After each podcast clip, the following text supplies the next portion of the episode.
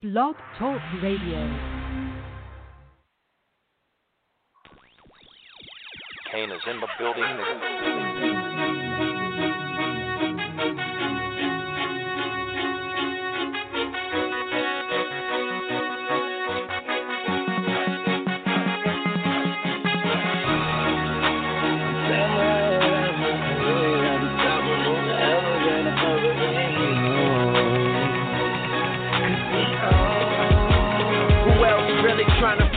Hollywood Code? I'm with Marley G, bro. Flying Holly Grove chicks to my Hollywood shows. And I wanna tell you something that you probably should know. This that slumdog millionaire Bollywood flow. And uh, my real friends never hearing from me. Fake friends write the wrong answers on the mirror for me. That's why I pick and choose. I don't get you confused. I got a small circle. I'm not with different crews. We walk the same path, but got on different shoes. Live in the same building, but we got different views. I got a couple cars I never get to use. Don't like my women single. I like my chicks in twos.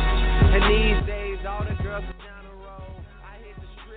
A good Sunday afternoon, everybody. I'm Rich Elvin. It's time now for an all-new Southern Sports Central coming to you live from the Factory Sports and Fitness Training Studios here in Summerville, South Carolina, on a beautiful Sunday, hot summer day here again in the Carolinas. I'm going to bring him in with me now. Eugene Benton, of course, uh, has been in the state of Tennessee. Just got back about an hour ago. Of course, uh, took a bunch of uh, a bunch of kickers there uh, to do uh, what they do best, and that is uh, kick the uh, the ball around there and do some big things. Of course, we'll, get an update from uh, Eugene here in just a few minutes, but we have got a great list of uh, not only athletes but some trainers, some coaches, and even Kevin Bilodeau going to join us at 6:30. But that starts it off here at 6:30 with Kevin Bilodeau from Wi-Fi Sports.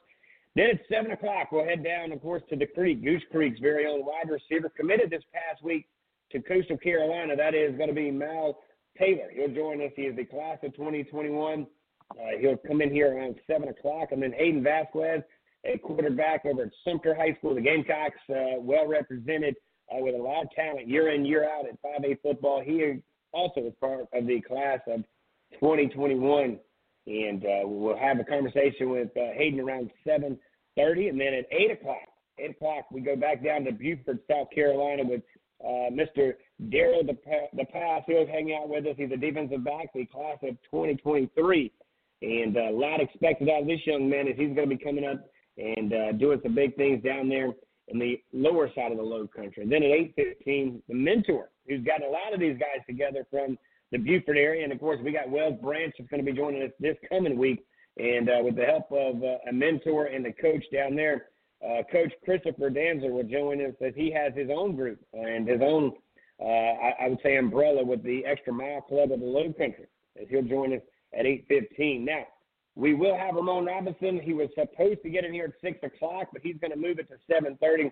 He's actually doing the one thing that he does best, and that's training some quarterbacks around the great state of South Carolina. So I'll go ahead and bring in a guy that trains the kickers with the Carolina Academy Kicking Academy. Uh, Coach Benton, what's up, buddy?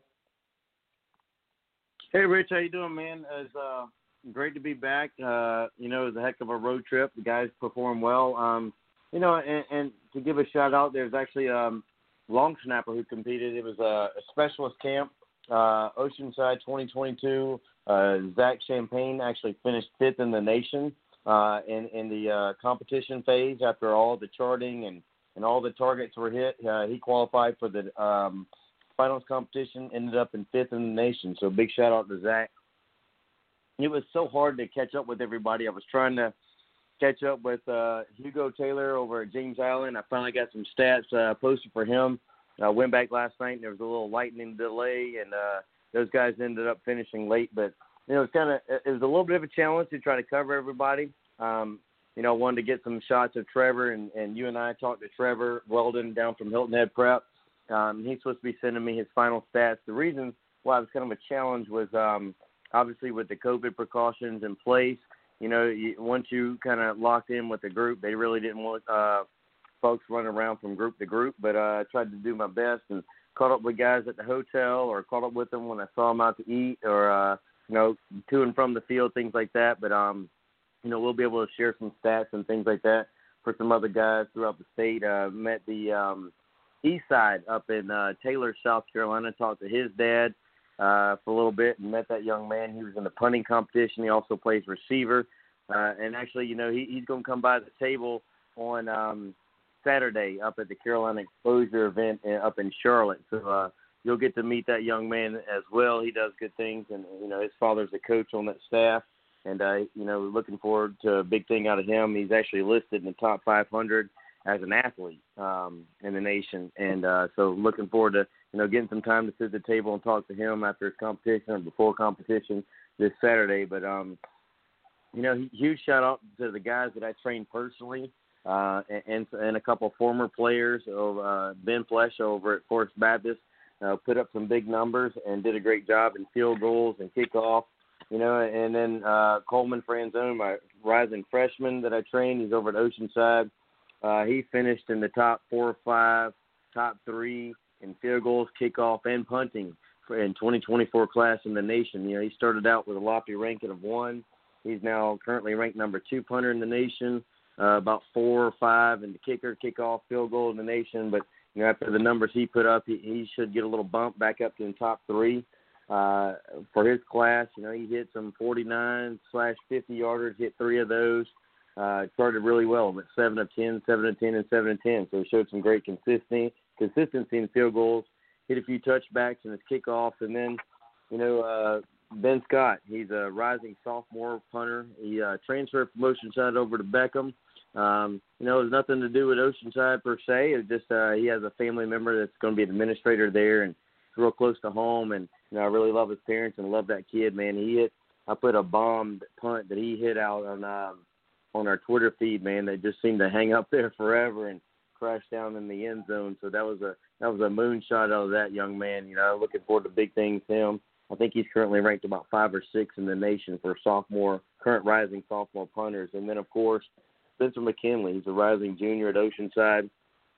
His kickoff, uh, he had a long ball of 69 yards, you know, with a couple 68, 66, 65. But that that 69 was a heck of a shot. And then, of course, uh, everybody, a lot of folks saw what he did in the field goal competition. You know, his first starting session didn't go as he liked. You know, he had to play some wind and, and some things like that, and you know, hit some, missed some, missed two by hair. I mean, it was it was so close on those, and then you know he kind of shook it off and came back. And then uh, last night he hit that 59 yard field goal. It was a moon shot that uh, crossed dead center of the post. And uh, I know his high school head coach is pretty pumped as well as some other people. It, it kind of got some cheers from the crowd. There were some competitor parents that just came over to his dad and was just like, congratulations, man. You know, that thing seemed to hang up there. And when it crossed over the bar, it was, uh, it was a heck of a moment for that young man. He's been close, close, close, close, close you know, right down the middle. Some seem to hit the bar, some a little shy of it, and you know, sure enough, he finally just, you know, he just kept working at it, and it finally crossed over the bar at 59 yards, and then uh, came back today, you know, and, and hit everything he could except for the two 59 yarders. But it, you know, it's kind of hard to hit those, especially in high heat, high humidity. The ball kind of gets up in the air; it's heavier air, but you know, both times today he just came up about a yard or so short, which would it would have been good for about 55, 56, 57, somewhere around there. But you know, a heck of a job by these young men to go out and compete. You know, they got up there Friday. They started kicking. You know, at the field at 6:30 on Saturday morning. Started kicking, kick, kick, kick all day. You know, went and grabbed a bite to eat. Came back, kicked some more. Got in the hotel. We put them in um, some Epsom salt baths and ice baths and things like that. Stretched them out really well. Fed them, put them to bed you know, back at seven o'clock this morning in the room for some stretching and some bands exercises, you know, some kind of strength things, and then back on the field. Kicking today finished up about I want to say about eleven thirty. So um, we're waiting on today's stats to get out, but you know they they did they all performed really well um, today uh, to go on top of some performance over the weekend, and you know I'm still waiting on uh, Trevor Weldon down at Hilton Head Prep. He's supposed to send me his stats. He was in a group uh, kind of next to ours. And like I said, just it's just kind of hard to track everybody because they wanted to keep people kind of in in certain groups and not mingle too much. Um, you know, just trying to keep everybody safe as possible. And then of course uh, Henry Bates down in uh, Georgia, he trains with us in the Columbia Division. Uh, he's a talented kid. He's a rising junior that already kicks off the ground and hits some pretty good shots. And uh, you know, he was in the group with Spencer. Where it was just kind of hard because I was trying to help the Kohl staff, you know, so kids didn't have to uh, fetch balls as much and, and, and get them back through the post so the kids can take their shots and not try to grab each other's balls and handle the things and throw them back to each other. It was trying to, like I said, everybody's just trying to keep things safe as possible and let these kids compete. You know, the one opportunity these kids got to compete this summer for colleges, there was no college camps. So um, every kick at this camp was filmed and will be sent to every college in America that's Division One, Division Two, Division Three, and NAIA. So essentially, this was their time to shine. This was their college camps all wrapped up in one. It was about 620 kids from around the country, and uh, you know I, I want to say that the guys that I trained finished you know, really, really well. They put on a great showing. Uh, people, a lot of people were pleased. I think it's going to put them in a good uh, spot when it comes to college recruiting, and I know they put in the work and looking forward to the college, uh, high school season. You know, I think they're prepared. They're ready to go. Uh, we'll see how it happens. You know, if we hopefully get to kick these games off and play some football. Uh, you know, get those live reps. Sometimes that's you know that's what counts. You getting that film, get those live reps. You know, snaps, holds, and kicks with people blocking and people trying to to block for you and people trying to block you. You know, the people in the stands. That's always a a, a tricky situation. You never can bet on weather. So, um, you know, we'll we'll just continue to get these guys ready and turn them over to their high school coaches. And when the season starts, and you know, hopefully get out and cover these games and, and see how it goes. But I'm looking forward to a big season out of all these guys, as well as some other talented players throughout the state. There were some. You know, I saw uh, a kid from Myrtle Beach he was competing there. I didn't get to catch up to get his stats yet, but like I said, I sent out messages to all of them. Said, hey guys, you know when you get your charts done from today and get those stats in, send them to me so we can get those things posted. You know, and sh- share what you've done and what you've worked to accomplish, and uh, you know maybe maybe who knows, you know, get them some attention at the next level. But it was a great opportunity, man. You you don't get many opportunities to compete. You know, if you're a high school kicker, you only get about three or four of these, and you're done. You know, this is you get four opportunities com- to compete head to head against every guy in the nation that's a qualifier for this event. Like I said, it was 620 guys there, and uh, the guys that that I train and work with or have coached in the past, they all did really well. I'm proud of all those guys. You know, it was good safe travel, some pretty good weather. It got a little hot, but you know that's that's football. But um, glad to be home a little bit, but I'm already missing those mountains, man. It's uh a great atmosphere. It's kind of a happy place for me. I love the update. I love the mountains. I love the views. Uh, you know, you never know what happens. Man, we were going to the field yesterday morning, and sure enough, a black bear crosses right in front of us. you don't really, you don't really get that uh, that type of excitement down here. And um, but yeah, it, it was great. It was a great opportunity for these kids, and uh, like I said, I, I'm really looking forward to. Hopefully, we get to play some real football this this season with some helmets and pads and and things like that. And uh, I know the guys are, are looking forward to it. Yeah, no doubt about it. Gene, or Eugene went down to Tennessee covering it for Southern Sports Central. Also has his kicking academy there. Uh, he hosts a, a, a ton of great athletes, and it's a rarity for these young men and women because there's uh, there's guys and girls kicking this thing around. Uh, you know, when it comes to Friday nights, I've seen them uh, over in, of course, West Ashley. I've seen a female kicker come out of the locker room and and and basically kicked one right through the uprights and, and took down the Green Wave back in uh, Coach McKissick days. But I also was part of the team uh, with them over in Woodland last year where they've got a female kicker. So, again, these young ladies are doing the things that the young men are doing, and some of them are doing it better. But uh, this past weekend, I want to tip the cap to the Kohl's Kicking Camps. Uh, they're the Americans leading in kicking, punting, snapping, chosen by the top NFL collegiate high school specialists for training, exposure. They're ranked for the ESPN and selected for the All American game. You can follow them over there on the World Wide Web on Twitter at K O H L S K I C K I N G. That's Kohl's Kicking on Twitter. Eugene, of course, works a lot with these guys here locally, all throughout the state and all throughout the country. Uh, on behalf of us, Eugene, I'm glad not only that you were able to represent us in style, but also get back safe. And uh, again, you, you, talk about these camps, and we're going to talk about another camp coming up on the 31st that we're going to be broadcasting live in Charlotte, North Carolina and it's going to be uh, one heck of a time. Uh, we're excited about that. That's one thing that actually we're going to have in here. Ramon Robinson is going to join us around 7:30. He is the founder of Elite Position uh, Quarterback Training over there at EPT Pre Elite Quarterback Academy. He's actually that's what he's doing right now. So I couldn't come in at six, but uh, he's one of the many great guys that are going to be out there on the 31st. But before we talk about them, you know, kickers don't get as much love as any other position. I mean, it's the one that they expect you to nail it every time. You've got the shortest amount of time to get ready, to get up there, to snap it, kick it, it's good or not. And uh, you kind of live in that 30 second window, right, Eugene? I mean, you guys don't get a whole lot of redos unless somebody jumps off sides or somebody tries to freeze the kicker. But real quick, without it being too long winded, brother, when you talk about freezing the kicker, we've seen this forever and ever. I mean, this is something that you've seen coaches do since I've watched the game of football. How how effective is it for for a, a coach to call timeout right before they snap the ball? It's actually pretty effective um, in some senses because a guy gets out there and they they jog out there, they get their point of reference, and they're ready to go kick the ball. They line their feet up, you know, something that they just rehearse over and over and over and over again. Um, and as soon as they get back into that stance and they get up and they cock their, you know, if they're right footed kicker, they cock that left foot. Someone calls timeout, you know, they've just mentally prepared to make that kick and go right then. And so when that happens and they got this break, you know, it gets in their head. They start overthinking. They start thinking about their feet, you know, their point of reference. You know, did the wind change? Did this? So it's basically, it's basically just a get in their head thing. But you know, you're right. You know, every time a kicker steps on the field, the kickoff, you expect a touchback field goal, you expect it to go through the uprights. You know, quarterback can go 67% on uh, pass completions, and you think, man, that guy's really good.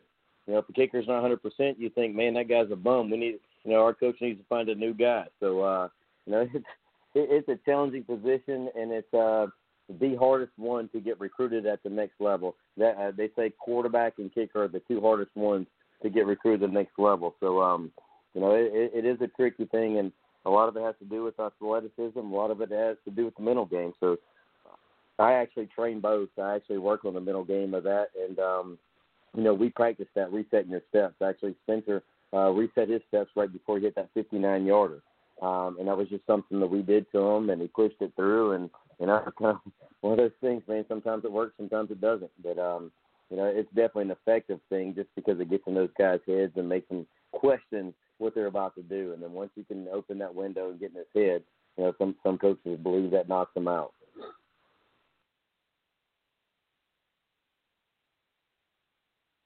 Uh, and, and for I will say this though, uh, as, as far as getting in the head, you know, we do practice that. We do practice, you know, the whole team surrounding these guys when we go to the field goal competition to decide, you know, who our starter is going to be. We actually bring in the whole team around those guys and we have them kind of circled around the kicker and the holder and things like that. There's guys yelling and saying things and blowing whistles and whatever and, and things like that. And sometimes I pull jerseys, sometimes I pull at them and, and kind of throw a little dirt at their feet, stuff like that, to just kind of rattle those guys. Because you know, my theory is if you can hit a ball through the uprights and over that bar with a hundred dudes yelling in your ear, you should be able to do it when a thousand people are a hundred feet away. So if you got a hundred people five feet away, or you got a thousand people a hundred feet away, you, know, you should be able to perform under both. And uh, that's a little bit of some of the tricks that I do to get these guys ready, you know, for that type of uh, stressful situation. I can tell you what, the uh, the state of Tennessee uh, definitely enjoyed having uh, you guys up there. I can only imagine for the economically uh, stability part portion of that. And again, I, I saw a lot of traction on social media between uh, the Twitter account that I just shared with you guys with the, uh, the the actual gentleman that hosted this event, but also just in general, a lot of people tagged us, a lot of people inboxed us there, just letting us know they were there on the property doing their thing at this camp. And uh, on behalf of all of us, to you guys, hey, great work, way to put in the work, and trust me, you know it's going to come back to you. You got to travel sometimes to get what you got to get, but uh, again, uh, the views seem to be beautiful. I saw a lot of those as well, so. Uh, not only did you get a chance to put in some work, you got a chance to kind of get out and stretch your arms and, and see some things you maybe haven't seen because of the COVID 19 situation we're in. Uh, coming up on Friday, the 31st, uh, we will be in Charlotte, North Carolina at the Carolina Extreme Experience, excuse me, um, showcase. This is going to be a really big deal. I can tell you that they're about to that point to where they're going to cap this thing. They have had a, a tremendous turnaround and turnout of athletes from North Carolina, South Carolina, Georgia, and Virginia probably Tennessee, because again, it's it's not that far away from Charlotte. And I can only uh, tell you this: if you don't get in there today, I can't promise you there's going to be a position available for you tomorrow. So if you're listening, also, and you're wondering why you haven't seen an email yet, where, where, and how, and all that stuff, it's coming. What they're going to do is they're going to bring you guys in by position. Again, so if you're a quarterback, you'll come in with the quarterback, so on and so forth, on that position that you are going to come in and work at. So uh, they're just trying to get all the numbers where they need them. Then they'll delegate the times where they need it, and then of course we'll see you guys there on the field on Friday. We're going to be broadcasting live throughout the show or throughout the uh, the camp, the combine, the camp. So stop by and say hello to us. If you're a parent, definitely uh, reach out to us. We'd love to put a, a, a face with a, a social media contact that we have with you. Just thank you for listening and supporting us here on the air. We're also going to be heading, by the way, to Atlanta. Yeah, we're heading to Atlanta in August. We're going to be going uh, to the Infinity Football Camp, which is the same one that you saw here in Columbia. They're going to redo um, another one, or have another one up there in Atlanta on the 8th and 9th. That's going to be a Saturday and Sunday in uh, the ATL. We'll be broadcasting live on both Saturday and Sunday for that one as well. So a lot happening. Here's the reason why. And I think you guys need to be active and you need to be at these camps, be it the kicking camps or the other productive camps that are out there. I get that the commissioner and the president and everybody else at the high school league said that this is the date that we're starting. But I'm pretty sure that they don't have that crystal ball sitting in their living room. If they did, then we would probably be in, in a lot of other positions better than we are today. And here's the thing: everybody thought the Heat was going to kill this thing. Everybody thought this was going to kill this thing. And at this time, we're still seeing the numbers still rise. And again, it, it could be whatever it's going to be. But the governor of South Carolina, the one who runs this state, said that if we do not get control of the numbers, he will shut down football in the fall. I have yet to see the increase or the decrease, excuse me, the decrease in the numbers. So that only tells me one thing: you have got to prepare yourself for what might be. Right? You've got to prepare yourself for what might not happen come September, which would be a season. And, and, and let's put this in perspective, right? I think they said that the, the practices will start heavy around mid-August. You'll start playing some football sometime around September. Do the math, guys. That, that's a pretty quick turnaround. And every coach I've talked to, and I've talked to over 200 coaches in the last four days, not one of them feels comfortable, 100% at least, about getting into the uh, getting into the the number games of do we have enough time? Do we have enough? Uh, uh, is it enough time to get these kids conditioned uh, in, into this right frame mind? And then look at the NFL. The NFL is on the same level right now. You've got some of the big heavy hitters, Russell Wilson having this conversation, Tom Brady having this conversation, one of the top guys with the Texans having a conversation about, hey, look, whoa, wait a minute. I get we want to play football, but I don't feel comfortable with what we've got put in place. So if the guys on the NFL aren't feeling good about it, you think the guys in the high school ranks are feeling good about it? Because at least in the NFL, they can put them in hotels and they can isolate them and they can put them in this quote unquote bubble, and they can even create like the NBA has created the NBA uh, the bubble hotline where guys can rat each other out and that kind of crazy stuff, which that's pretty interesting in itself. That's not the case here in high school. And again, I, I'm still, I'm not trying to be negative Nancy, but I am going to be, you know, reality Richie here and tell you that when it's all put together, I just don't see it happening where it doesn't stop in the middle of a seven game stretch. And that's why I didn't understand why everybody was so anti what we're doing in January. Now, again, I, I know Tim that was at the kicking camp with you. He and I had a long conversation on Friday. I get his kid needs some film. I understand that. But I also understand he's a junior. Okay for the seniors, they, they, look, they, they're they're the guys that I feel the most. I feel I feel the most open-hearted with right now because of the senior season that they're having. But we are in unprecedented times, which is going to be unprecedented situation measures, and we're going to have to put things in a little different scenario. So for me, I don't like the start and the stop, and I don't like the the what we have going in this system right now because again, we're we're talking about these kids, and if they're mentally not there, and they're physically not there, then it's going to be quite an interesting kickoff to seasons and so on and so forth. And here's the other part that I hear from multiple coaches. There's 12 coaches or 12 schools that haven't stopped practicing, and there's a few counties that haven't stopped practicing. But everybody else in the great state of South Carolina has been sitting on their hands and knees. As a matter of fact, I found out over the weekend that there's some high schools that never ever got a chance to get out there and start to practice when when the green light went because the county stopped them prior because of their location and them being in a hot spot. So it's not an even playing field. Things are not the same, and, and, and that to me, it does bother me because I feel like it gives an edge. It, it sure gives an edge, but I don't get mad at the coaches that are still coaching. The, the twelve, uh, the twelve charter schools that are still getting after it week in and week out. I, hey, look, I'd be practicing too. Unless you stop me, I'm not stopping. Why would I? Why would I? Because not only can I keep practicing, but I also can keep an eye on my kids, and I can be that motive that, that, that motivation, if you will. I'm making sure what they're doing. I'm making sure where they're going. I'm having this opportunity to mentor them through this really crazy time in this era right now. And again, schools it looks like is going to be pushed back into September has these kids going all the way into June, right? Mm, into June, I think, is when some of the schools are going to get out. That's a long time. So for the baseball dads, and I get it. Okay, you don't like that schedule, then then let's take a chance and we'll leave you guys in the in the spring, right? You guys, we're gonna be playing baseball until to June anyway. So if it's really that's the deal, then that's the deal. There just won't be any baseball in in in, in that fall one, right? But I still think that's something that they need to honestly look at here today. And again, we'll kind of get into some of that as Kevin Bilodeau is going to join us here coming out of this break at 6:30. He's with Live 5 Sports. He's also covers things for CBS Sports here in Charleston, and he's got a few opinions. He's got a few things that I know he wants to get into. Of course, uh, you know Clemson and the ACC, they've got a game plan. The SEC, they've got theirs. The Power Five has theirs. Meanwhile, the MEAC and some of the other guys, right? These guys are like, nope, not playing, not happening. That's going to have a major financial situation. We'll talk to Kevin about that. Then don't forget at 7 o'clock, we'll check in with Mal Taylor. He's a wide receiver from Goose Creek. He's committed to Coastal Carolina, class of 2021. Talk to him over the weekend. We'll talk to him about his plans. If by chance that they're going to play in January, would he stick around? He'll give us that answer uh, coming up at 7 o'clock. Then at 7.30, we go to Sumter, South Carolina with the Gamecocks. His own Hayden Vasquez, the quarterback there, class of 2021 he's got a lot of things going on. He's probably one of our most talented senior quarterbacks in the Palmetto State. So we're excited to talk to him as he's one of Ramon Robinson's own uh, quarterbacks here in the state of South Carolina. Then at 8 o'clock, we go back down to Beaufort where, Dave, excuse me, Daryl Depass will check in with us. He's a defensive back. He's part of that class of 2023, which, by the way, this class of 2022 and 2023 is loaded.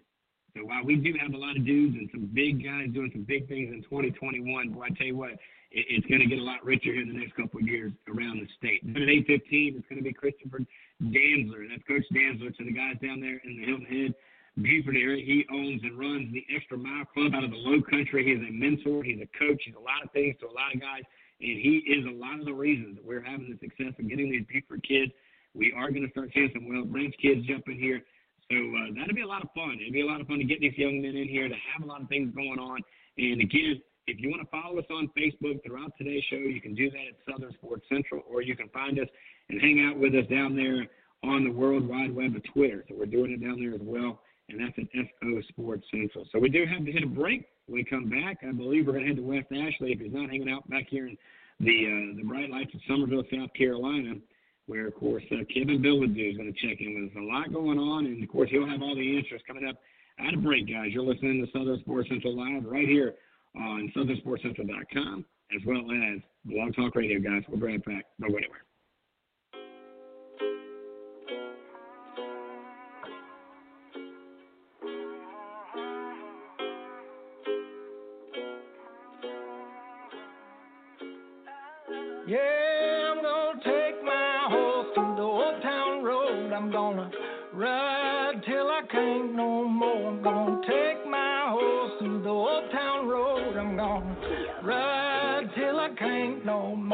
Got the horses in the bag, horse stock is attached.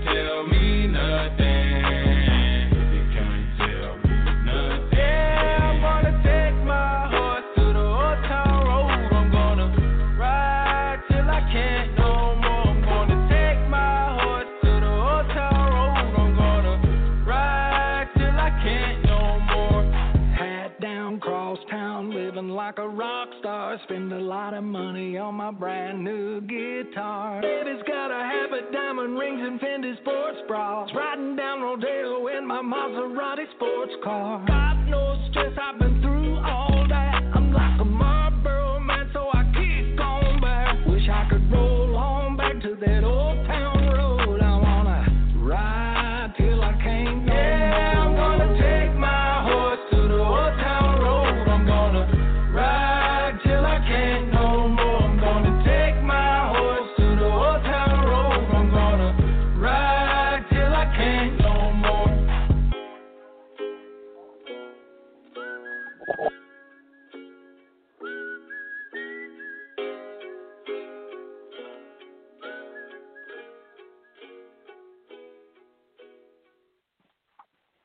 Hey, welcome back, everybody. I'm Rich Young alongside Eugene Benton coming to you live on a Sunday afternoon in Summerville, South Carolina from the Factory Sports and Fitness Training Studios. This segment brought to you by our friends over at the Factory. You can check them out, get it out, and get it in. The workout is uh, open and ready. Of course, they are uh, open Monday through Sunday. You have to give them a shout to make sure that they're going to be around, and uh, the trainers that are going to specifically work on what you need to be worked on uh, are, are going to be there. You can reach out to them at 843 573 nine one. Let's head over now to the Tent Farm Hotline with the one and only Kevin Bilodeau from Live Five Sports. What's up, Kev? What's up, brother? How you doing? Man, it's hot, man. It, it, it's hot, and, and COVID is is not supposed to like the heat, but that was a lie. So um, we're gonna go to Plan D. I think we're in Plan D mode right now with COVID nineteen, man. But uh, look, it's Sunday. We're getting ready for another week. I believe the guys in the baseball world are, are hopefully getting ready to start doing some stuff in the major leagues. Uh, the uh, the guys in the NFL are showing signs of concerns, man. So before we talk high school and college, uh, what's happening in the world of, of, of the pro sports? Because they're the ones that we all feel like because they can isolate each other, right? They can put each other, know, you can put put them in the hotels and they can put them on different floors depending on certain things. That we should be good, but there's still a lot of concerns out of the NFL, man. Yeah, I mean, it seems like the NBA kind of has has done it the best. You know, they've got their bubble, they've got everyone in there. For the most part, these guys are separated from everyone else, so it seems like they should be good to play. Baseball is doing their thing right now. Uh, you know, big thing for them is no fans in the stands, so hopefully, you know, those guys aren't going to have too much interaction. But we just saw, I believe it was yesterday, they said uh, the Blue Jays aren't allowed to play games in Toronto this year. They don't want other teams flying into Canada, so they've got to find another place to play. So that's kind of all of a mess. And you know, I, I saw someone mention earlier, you know, football kind of had the most time to deal with all this. You know, since it started in March, they, you know, they've had this entire time to figure out how they were going to put things together and and make sure that they had a season. And you know, I don't want to say they've dropped the ball, but we really don't know anything about what their plan is right now for how they're going to keep these guys safe when for when they go out and start playing. So football, they've kind of put themselves behind the eight ball a little bit, and now the the players are, are starting to speak up a little as they're getting ready to go out and start training camp. So, you know, hopefully within the next week they've got you know kind of a cohesive plan of what they want to do, but we haven't seen it yet.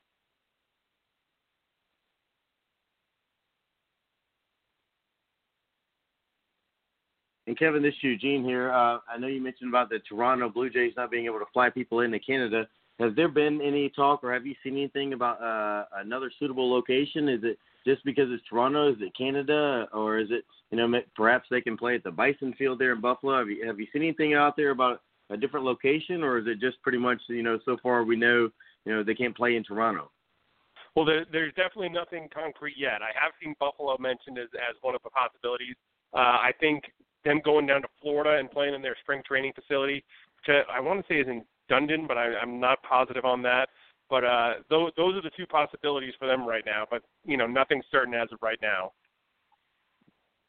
Live right now with Kevin Bilodeau, of course, joining us from Live 5 News. He's part of our connection to CBS Sports. Uh, Kevin does a five-star job covering the local stuff and the national stuff as well. Now, I did see from football operations heading into the NFL conversation part, Kevin, that it looks like uh, somewhere around July 21st, the rookies will report the quarterbacks and injured players are going to report July 23rd, and all other players July 28th. Now, these dates are uh, applicable uh, for the clubs other than Houston and Kansas City. What, what is it about Houston and Kansas City that has these guys kind of sitting in their own bubble? Uh, I, I believe they start the season uh, a couple days earlier. There's supposed to be that first Thursday night game. So so because they start you know a couple days earlier uh, for the season, they could start practice a little bit earlier. So that's that's I'm pretty sure that's the reason. How much do you feel that when you get the leaders of the NFL, and, and we'll talk about, of course, a guy that I'm not sure if you're still pulling for Tom Brady or not because he's no longer a New England Patriot. I don't know if you're going to get that split jersey down the middle with the uh, the Tampa Bay things going on, but you get a guy like him that is arguably one of the best quarterbacks in the game, and, and historically is going to go down as one of the best for sure. And then you got a guy who like Russell Wilson, the up and coming young man, a new face, the new vision, and then well, everybody knows that guy that's with the Houston Texans. I mean, when you get guys that have the notoriety, but also have the respect in the league that are saying, wait a minute, these don't seem like we're going to be okay. There's a lot of concerns. Could we see the NFL guys and some of our bigger names not take a chance and not play in a season that is very questionably not, I guess, put together as well as, like you mentioned, the NBA is already? It's certainly possible. I mean, I saw Russell Wilson tweeting today that you know his wife is pregnant, and so he doesn't want to be put in a position where he's got to make a choice about that. Uh, you know, Tom Brady. I, I think if it was if we had meteors flying down on the earth, I'm pretty sure Tom Brady still want be wanting to play football if he's got a chance to win a Super Bowl. But yeah, I mean, I wouldn't be shocked if if you see some of these guys who might have you know family members with pre-existing conditions if if you see them just take a step back and and the interesting thing is going to be to see how how the owners react to that. You know, if they're going to tell these guys it's okay to not come and play, or if they're going to try to to dock the pay a little bit once they make that decision. Live right now with Kevin Bilodeau coming to us live from Live 5 Sports here in Charleston, South Carolina, part of the CBS Sports crew, doing what he does here on a Sunday evening on Southern Sports Central. Kevin, now let's go down to college. We're working our way uh, to the high school ranks, but first we'll stop at the college level. Uh, first of all, you see one quarterback handing out a ring. He's used to getting rings. That's the quarterback over Clemson. That was kind of neat.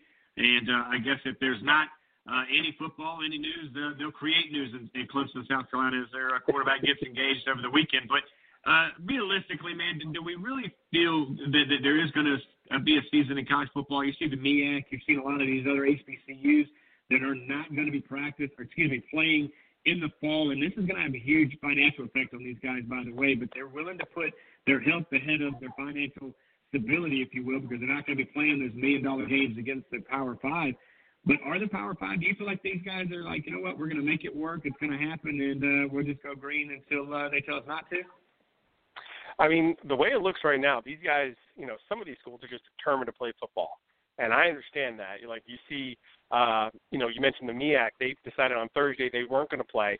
The CAA announced on Friday that they weren't going to play, but they they're giving schools the option that if they still want to play, they can go out and be independent for this upcoming years. And we've already seen teams like James Madison and Elon. Elon's supposed to open their season here in Charleston against the Citadel. Those teams have already said that they want to go off and, and still try to play a season. So, you know, and those aren't even the Power Five schools we're talking about. I mean, you know, South Carolina's going to want to play if they can. Clemson's going to be the same way.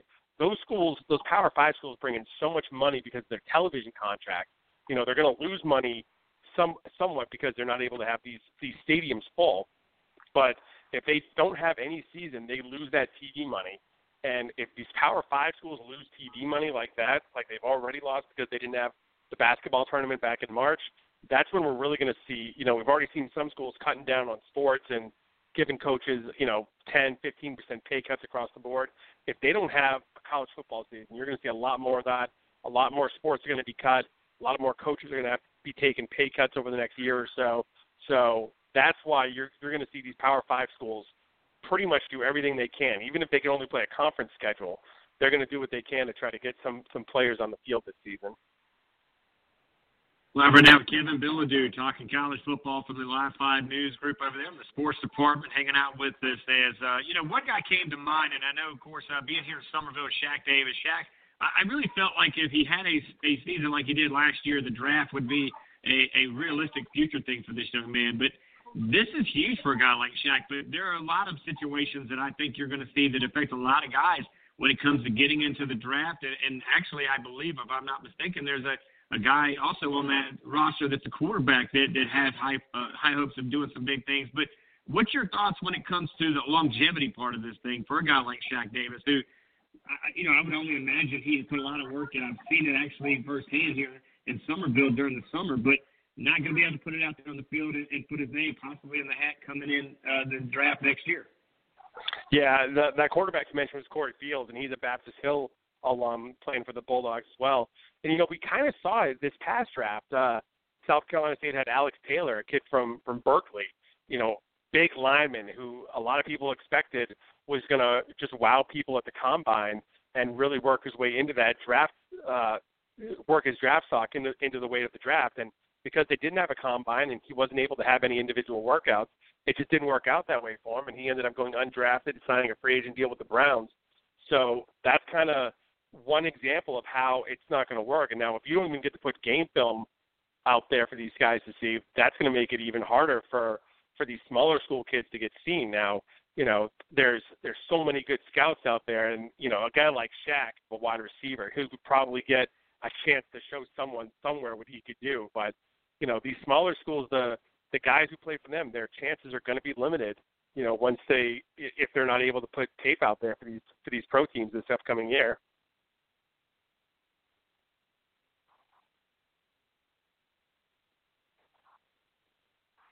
And I want to take it. Uh, this is Eugene again. I want to take it to. Uh, I know we talked about some NFL and college uh, to the high school level. You know, I know some of the schools are starting to release their um, their their conference schedule, proposed conference schedules. Uh, what are you hearing about any uh, big time matchups that still may be going on? And uh, just want to know, have you heard anything about uh, the rumors going around that there actually might be a Sertoma type thing this year here in Charleston? Yeah, you know, we we haven't seen a lot of as far as the regular season games right now. Uh, you know, teams they really only found out what was it, I guess it was Tuesday that their schedule is going to be pushed back by a few weeks, and you know they've got to redo everything because normally you know they play those region games towards the end of the season, and this year the the high school league is saying let's play your region games at the beginning of the year to make sure we get those in, so that should we have something you know towards the middle of the season, and you know usually the last couple of years we've had to miss a week or two because of a hurricane coming. If that happens this year, they can just kind of knock out these non-conference games, and we've got the region record set, and then that's how we can decide uh, to kind of decide who's going to go to the playoffs. Uh, I haven't heard anything about a Sertoma. I know there there was scheduled to be a couple jamborees like there have been in the past, one in Berkeley and one in Dorchester County. As far as I know, those schools were still going ahead with that. Those, I think those were supposed to be uh, the the third weekend in August, which is now when practice is going to start. So I don't know if they're going to try to move those back a little bit and you know get it closer to when regular season play is going to start. But I wouldn't be shocked uh, to see something along those lines. I know Sertoma, you know, they didn't have an event last year for the first time in 40 something years. Uh, I wouldn't be shocked to see these more of the Charleston schools, you know, like a Wando and Oceanside, James Island, those kind of schools, try to get together and, and try to just get some kind of jamboree going so that they can, you know, get a little bit of game action before that season starts and no doubt, and keeping it on the high school level, I, I have to brag on my boy. I know I tagged you in the uh, video. I don't know if you got a chance to see it. Did you see the uh, rising junior at Oceanside hit that 59-yard field goal in uh, Tennessee? Dude, that was a boot, huh? Man, it just you know we actually timed the hang time on it because his longest kickoff was 69 yards and they had a 3.68 hang time. The uh, hang time on that field goal was 4.1 seconds. Oh, so, it was a crushing ball, man. It was it was amazing. He's got a leg. I'm I'm I'm excited to see him this year. I know Joe Call can't wait.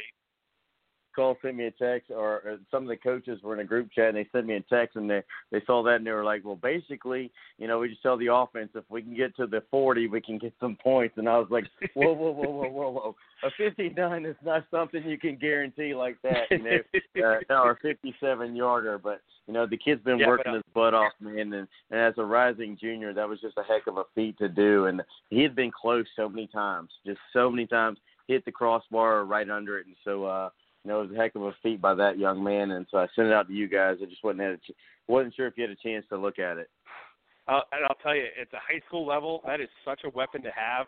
You know, even if you talk about just getting to that, you know, 25, 30 yard line, and then knowing that the guy you've got back there can can put put it through the uprights and get you three points, and that you don't have to go for it if you know if you're not comfortable.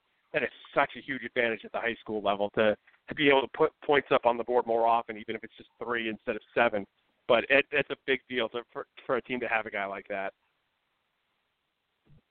We're live right now with Kevin Bilodeau checking in with us from Live 5 Sports. our connection to the CBS sports world as well, talking about uh, the amazing kick. If you heard us early as we uh, started off the show, they've got some big time kickers here in the Low Country. Uh, brought to you by our buddy Eugene, who uh, has his, kick, his kicking academy here locally. So if you need to get that work in, we got a guy for you. So always reach out to us. Now, Kevin, let's stay in the high school ranks. It was released on Wednesday afternoon that they were going to go to, well, no surprise, the high school league had gotten their own format. They denied the Lexington one. They went to the high school league one. First of all, uh, let me ask you your thoughts and opinions between you, me, and everybody listening, by the way. Uh, and we'll keep it amongst ourselves. But your thoughts Sure. on, on, on the ruling and your thoughts on the ruling and as far as uh, what, what would you do if you were the commissioner or you were the president? When would you start football? How would you handle this situation? I mean, it's it's such a tough call. You know, the high school league takes a lot of garbage, and you know, some of it's warranted, some of it's not. You know, I like the proposal from Lexington. I, I thought that was, I thought there was a lot of pluses to that. I understand, you know, wanting to try to keep everything the way it is too.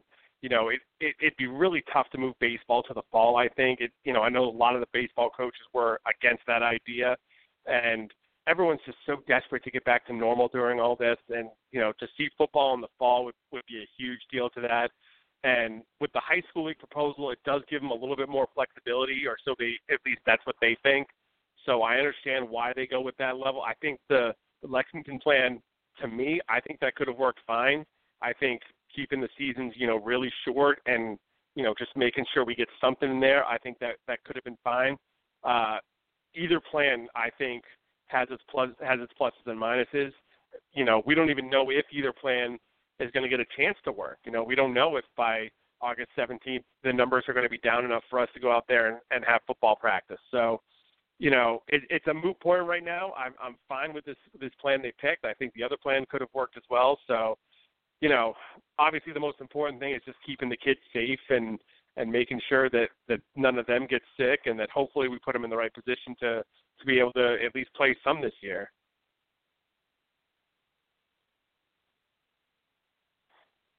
This is Eugene again. Um, and, and so you're talking about the high school level, uh, and these guys sit, sitting around here, you know, waiting to play football. Uh, what are some of the guys locally that you're looking forward to seeing this year? Kind of those, you know, either rising juniors or even sophomores or seniors. You know, what are some of the guys that you're like, you know, I really hope we get the season because I really want to see that guy play. Yeah, there, there's a bunch. I, I'm excited to see, you know, more so than just the players. I, you know, I, I focus on the teams a little bit more, but I'm, I'm excited to see. There's so many new coaches this year, or coaches in new places that I, I really want to see how those kind of develop. I'm really excited to see Art Craig over at Hanahan and see how he how he implements that offense that he's been running for so long at Timberland, how that works over at Hanahan the first year. Uh, I'm really excited to see Joe over at Oceanside and see if if he's going to open things up a little bit more with that offense there. And and I know they've got a young quarterback that that should be pretty good. Uh, new coach over at James Island as well. You know that's that's a program that's kind of struggled to to keep up with the other 5A teams over the last few years. Now they're dropping down to 4A, and hopefully for them that means that they can be a little bit more competitive this upcoming season. So, you know, a lot of stuff like that. I'm really interested in the in the team stories this year and, and how those new coaches are going to fit in with new programs.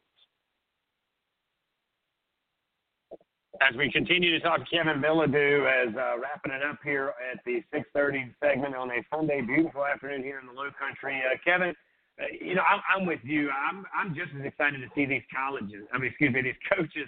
Uh, as there's about 19 different names in the Low Country that have moved around, and even here in Summerville, you know, we're, we're going to get a new guy running the sidelines, and uh, for the first time in, in a long, long time, he doesn't have a bloodline running with Coach McKissick. So it's going to be a, a, quite an interesting deal there. I'm wondering what kind of changes you may see uh, or, or not, because he did play for the legendary Coach John McKissick uh, with Ian Rafferty. Now you also got uh, Ashley Ridge. This is a young guy coming in here, and he's hired. I think uh, you know as much as you talk about the the high school hires on the head coaching job. How about some of the hires on the other guys? I mean, if you look at it, Ashley Ridge has gone out and really, if you, I'm not sure if you kept up with it, but uh, he is doing a tremendous job getting a lot of guys that have a lot of hands in it. They got Bobby Marion running the offense. Oh yeah, Coach Spivey, who was at Summerville, he's going to be over there running the offense. I mean, so when you start to kind of look at that and you start to kind of go into it, for me, yes, there's a lot of athletes, and like I was uh, saying at the beginning of the show, we're going to actually have um, Mal Taylor, who's joined uh, us at seven o'clock, who's going to Coastal. You know, guys like him that are committing early, which you're seeing this kind of a trend thing across the country.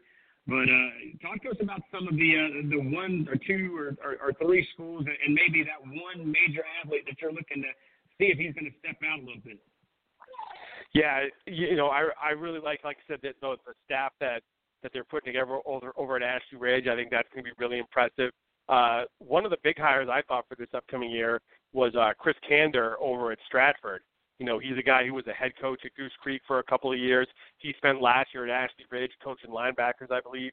Now he's going to be helping uh, run the defense over for the Knights. So that could be a, a really good hire for Denny McDaniel. Bring that defense, you know, kind of to the next level. And and they've got some young guys on offense too. They got that young running back who's really really good. So Stratford could be a team I think that that could kind of take that jump this year and and be one of the top teams in their region. Uh, another team, I you know I mentioned Hanahan. I think Art Craig is is one of the best coaches, if not the best coach in the Low Country. I put him right up there with Steve LaPrade and those guys. And so, like I said, I'm I'm really excited to see what he can do at Hanahan for this upcoming season. And of, of course, you know I, I mentioned Steve and the Fort. They seem to have the most talent every year, and they they always bring out for the last you know seven eight years now. They've they've had the most talented team each year. So uh, you know interested to see what what Coach LaPrade can do this year and and who who knew he's got coming in and, and what they're going to do for to make another run at a state championship. Yeah, they've always got some dudes around the field and hanging out on the sidelines. I made a comment last year that second team defense was I don't know if they were as good as the first team defense, but they would have been a first team defense in a lot of other programs around uh, the Low Country. Now, uh, how much do you think it plays into a lot of other guys' hands when you're playing a, a revised schedule? Let's say we are going to go into what you're going to see here in September. So the region play very, very big, and some teams only going to have one or two non-region games because it depends how many region teams are inside your own little deal there. But for you, your thoughts on, on how much this helps maybe another team get into uh, the playoffs because of this uh, revised schedule? Yeah, it, and you know it's just such a tough situation because, like I said, it, it's not fair for everyone. You know, some teams are going to have more region games than than other schools are going to have, but really, it's it's just the most important thing is just get them out there just to play football, and you know, just play as much football as we can for as long as we can until you know till the reason comes where we can't play anymore. So, you know, nothing's nothing's going to be completely fair about this. However, we break this, you know, which, whichever you know, we're talking about the different plans. Whichever plan we take, someone's going to have to take the short straw somewhere along the line. It's not fair. It's it's not a, the ideal situation, but it's kind of just what we're left with, and we're trying to be the most fair we can be throughout you know throughout every sport and every region and whatnot. So, you know, I there, there's definitely reason to complain every which way around, but I think the most important thing we got to focus on is let's just get these guys some action and let's be sure we can get these seniors off with with you know a senior night and and get their recognition before they go off to the next level. So that's just kind of the way I'm looking at it at this point. Is is you know let's let's get everyone a chance to play and let's get on with it. Yeah, I agree with you, Kevin Bilodeau. For the final question here coming you live from Live Five Sports over in West Ashley, and again our connection to CBS Sports as well. Now, don't uh, know if you, we've actually had a little bit of conversation, but coming up on Tuesday, Southern Sports Central sponsoring and have put together a home run derby over at Shipyard Park. We want to open the invitation for you or any of your guys and girls that you guys want to come over and watch some baseball. Maybe you know what we'd like to do is maybe we'll get old Bill Sharp to get William out there to throw the opening pitch. I think that'd be kind of a neat deal, right? I don't know if anyone can handle William in in the open, but he, he man, that kid is he's such a dynamo. He's one of my favorites. But, but yeah, I, I can't wait. Justin Beagle is going to be there on Tuesday night covering covering the event, you know, just like we did for the the event up in Summerville a few weeks ago, and that was really that was a phenomenal event, the one they had up in Summerville, and you know we were talking about giving these kids a chance one more time to kind of put on the jersey, put on the ball cap, and you know it's not the ideal senior night, but it, you know it's like we said, it gives them a chance to to kind of go out on their own way. So this is another event like that. I'm really excited to see it and to to see how this works out, see how many kids we can get out there, and you know, just give them one more chance to to hit the ball out of the park here in the in the Low Country. Well, Kevin, for all you do and all you're getting ready to do, my friend, uh, you know, we wanted work. We've been here to get work. And uh, for everybody who thinks that we want to see it in the uh, winter months, you couldn't be more wrong because this is what we live for. Just like the guys on Friday nights, you and I, of course, uh, will be uh, looking forward to making the road trip, putting some miles on the car, and uh, getting out and about, brother. As always, thanks for what you do on and off of Southern Sports Central. And if there's ever anything we can do for you, don't hesitate to call. Absolutely, brother. I appreciate it. You got it, man. Real quick before we get you out of here, man, what's coming up with you guys this week, and uh, how do we catch up with you over there in the social media world? Yeah, you know, uh, like we said, big week coming up. You know, actually coming up in about an hour, we've got kind of the return of sports to the Low Country. The Charleston Battery have their first game coming back since the pandemic started, so they're at home at eight o'clock. So we're going to have coverage of that coming up tonight. More stuff coming up this week. I, I've got an interesting story coming up this week. I I got a chance to talk to a doctor over at MUSC, and he's kind of given advice on how these guys should get back into the into the workout regimens, you know, that they they need to be in so that they don't get hurt whenever practice starts. You know, everyone's kind of been at home and and sitting around for the last four or five months now. So he kind of goes through what every kid needs to be doing to get ready to go back into practice, that they're not, you know, suffering strained muscles or any kind of pop ligaments once they go back. So that's going to be really interesting to hear. So that's all coming up this week on Live Five. You can catch me on uh, Twitter at Kevin Live Five. And I would give you my Facebook page, but you're not going to believe this. My Facebook was hacked this morning. I've been kicked off Facebook. So I'm in negotiations right now with Facebook, trying to get my page back up. But until then, just find me over on Twitter at Kevin Live Five. You got it, brother. Appreciate you. God bless. Stay safe and uh, stay separated. We'll see you hopefully soon. All right, bud. We'll talk to you later. All right, guys, there you go. Of course, the one and only Kevin Bilodeau checks in with us from Live 5 Sports. Uh, of course, uh, he does his thing seven days a week. He's got a great team around him, and they continue to uh, to cover the Low Country, to cover the state of South Carolina nationally as well. This COVID thing hit him pretty hard, of course. Uh, you know, not being able to go to work, they had to question whether or not the gate would open when he got to work, and then during this whole epidemic, he loses his quarterback with the Patriots. I mean, it's just been quite the trial and error there for him, and of course, all of his guys over there. Eugene, uh, a lot of great things happening, man, and, and I think that's what everybody is kind of looking at. We've got about another minute before we head to break, but you, you look at it, and here's what's got to happen, man. We're, we're going to give it a go, right? We're going to give it a shot. Now, don't forget this panel, the Lexington committee, is going to protest if not one more time, two more times. We did have David Bennett with us on Thursday night. He made it very clear that they're going to treat this like a baseball game. They're going to take not one, not two, but three swings at this thing, and, and, and they could easily you know, this panel could easily step up and, and say, no, it, it, it's not really, you know, it's not conducive and it's not that important that we play right now. We'll wait and play it later. Now, I can speak on behalf of those here in the low country that, that, that get to start and stop because we deal with it every year, it seems like. And of course, you know, with the hurricanes, uh, we deal with it, it seems like all the time. The last five or six years, it was a, uh, I believe, uh, some fire up in North Carolina that stopped us for like a week. And other than that, it's always been the Hurricanes. But it's a hard thing to get these kids to start and stop. And it seems like that's all they've done uh, here over the summertime workouts. So we, um, you know, we, we want to do it for the right reason. We want to put these guys in the right place to be the most successful. But again, as much as we want football, we got to put safety up front, guys. We do have to head to break coming out of hour number one. We'll head to hour number two. We're going to take the bus from West Ashley at Channel 5, and we'll give it a quick go over at Goose Creek. We'll check in with the well, big man on campus over there. He just committed this past week to Coastal Carolina. We're talking Mal Taylor coming up next. He's a wide receiver, and uh, he will do that and much more. Come out of break, guys. Don't go anywhere. There is nothing more intoxicating than the meld of emotions and sensations that is Friday night. Friday night is the sound of that crowd, the pride of that community the way that that grass smells. I've never felt in my adult life the way that I felt on Friday nights. That's what those kids are playing for. They're playing for that emotion. They're playing for that brotherhood and all of that sensory input that comes from Friday night. That's why they're playing high school football in this country. It is this common thread that weaves through the American fabric. Whether you live in Compton, California, or you live in Appalachia, if you played the game at the high school level, you have this common bond of representing that community. Anyone who disparages where the game is based on myriad reasons, I'm not buying it. I'm around the game every day on these campuses. I see the impact it has on these young men. I see the way that these coaches are able to grow high school boys into NFL or professional men, and it's just beautiful.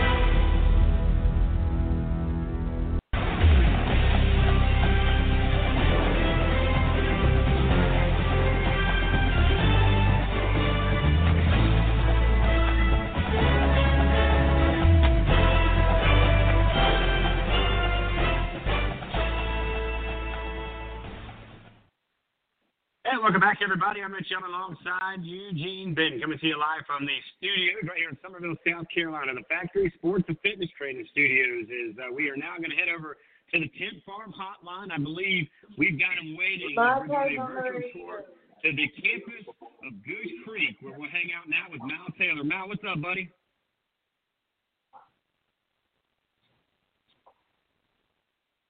Let's see if we got Mal on this one. How about it, Mal? You with us, buddy?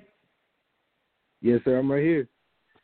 Hey man, so uh, we had we got two callers. So if you're hanging out on the eight four three, hang tight. We'll come to you next. But right now we are in the creek. We're with the one and only Mal Taylor, committed to the Chanticleers over the week, and uh, what a great great place to call home for the next three or four years. I'm from Myrtle Beach, so I can speak on the behalf of the Shot family. Uh, they're excited to have you.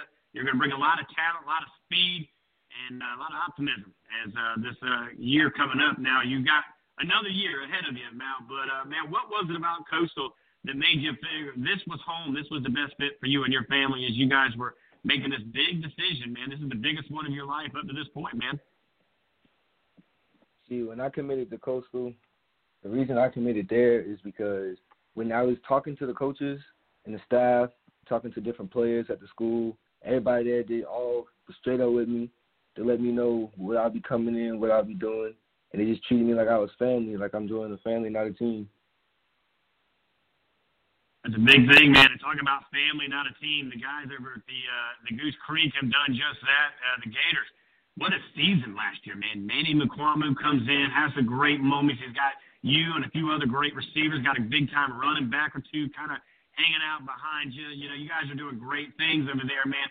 What's the atmosphere over there with you guys, man? I know you guys got to practice. If I'm not mistaken, you guys are in Berkeley County. Y'all haven't stopped, have you? Uh, no, sir. We haven't been stopping. We stopped for next week though, but the atmosphere at our school is just is just crazy now. Going from nobody showing up to our football games, and now the stadium is packed. Can't even have everybody sit down now. So it's it's real big. It's real big going on in Goose Creek. Hey man, you guys are doing your thing. I was actually there for the playoff game. Of course, uh, the Summerville game didn't happen because of that hurricane, and uh, you brought them over on a Monday night after the big. Uh, if it wasn't the hurricane, it was the rainstorm that came through. But you brought them in uh, to the Gators' backyard, and uh, that Monday night was a long night for the uh, for the Green Wave. As Manny McQuamu had uh, a big time night. You had some big catches yourself.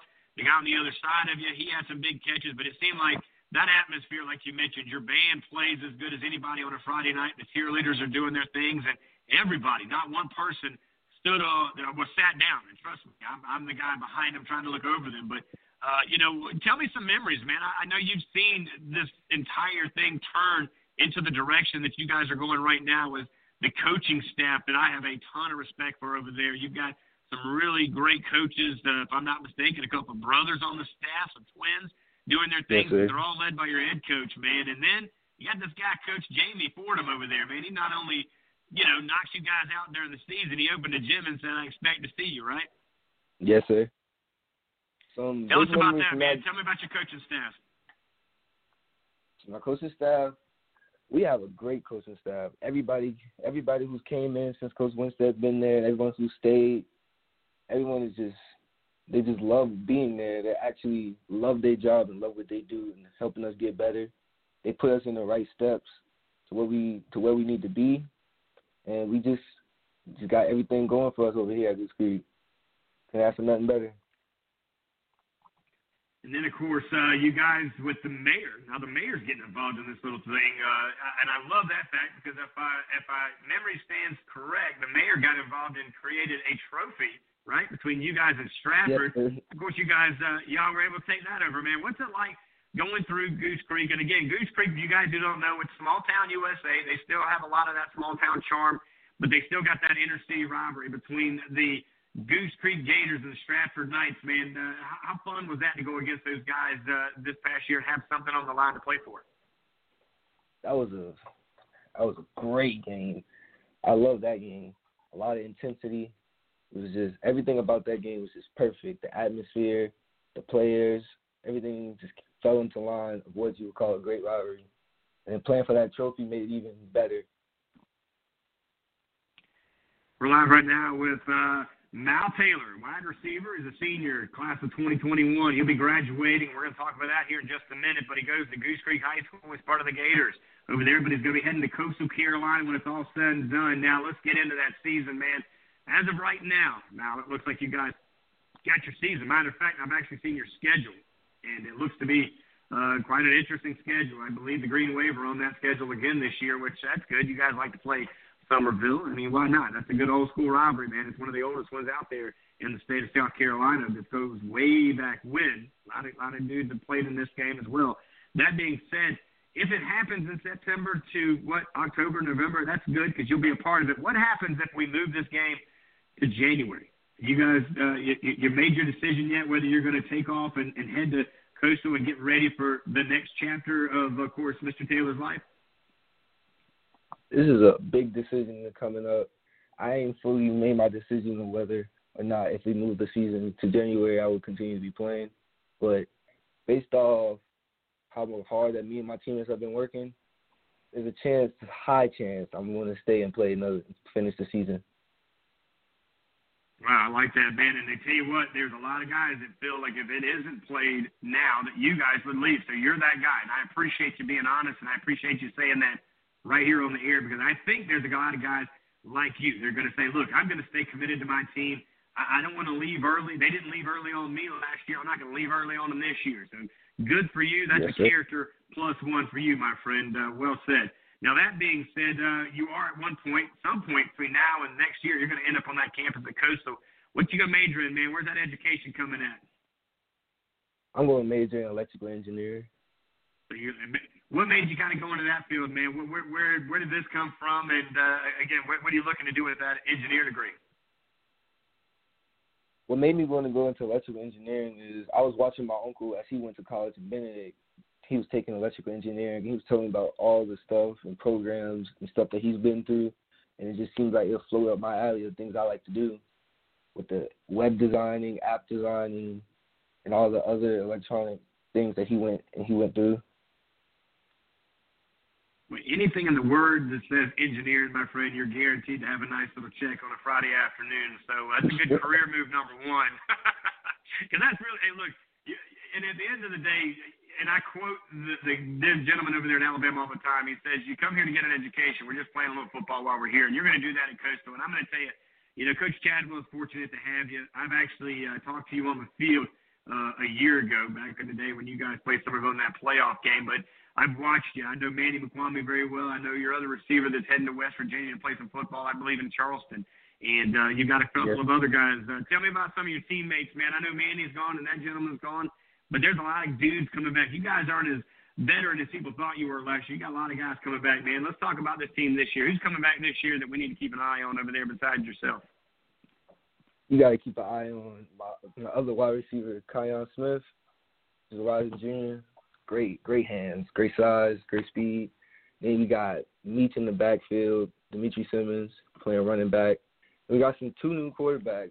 Drew's not really that new. He's always been around, but he's just been young, so he's never really played with us. But you got Drew Moore, you got Gabe Johnson coming in at quarterback, fighting for a spot. You can't forget about Jaden on the offensive line.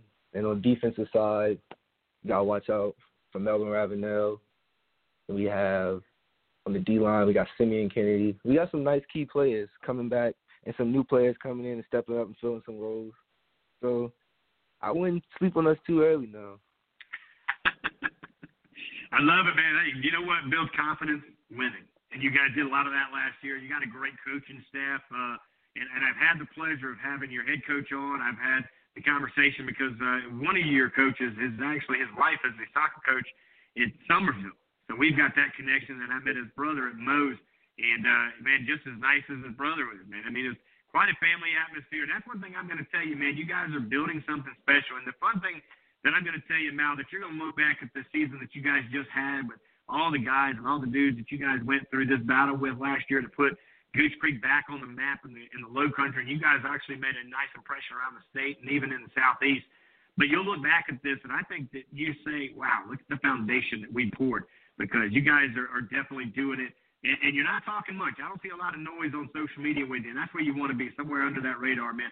Tell me something that's kind of uh, motivated you through the off season, man. I, I know that you guys have didn't get a lot going on. Of course, you got stopped in March, right? That's when schools were kind of shut down. But you had to kind of work it out yourself. And here you go, even though there's no football and there's no weight room, but yet there's still an offer. Were you surprised? And, and, and tell me, mom and dad and, and everybody in the family's emotions when you decided that I was going to commit to Coastal Carolina to not only go play football, but let's be honest, man, you're going to get that degree, big man. Yes, sir. I was real surprised when all the offers started pouring in when we couldn't even play football. I was my plan was I was gonna have another season, and that's when my offers were gonna come in. I never expected to be able to have to go through an actual decision this early, but I'm extremely grateful and thankful for my friends and family who's been supporting me throughout all of this, helping me get up, make sure I gotta go out there and go put in some work. So I got a nice support team behind me, helping me get through the days.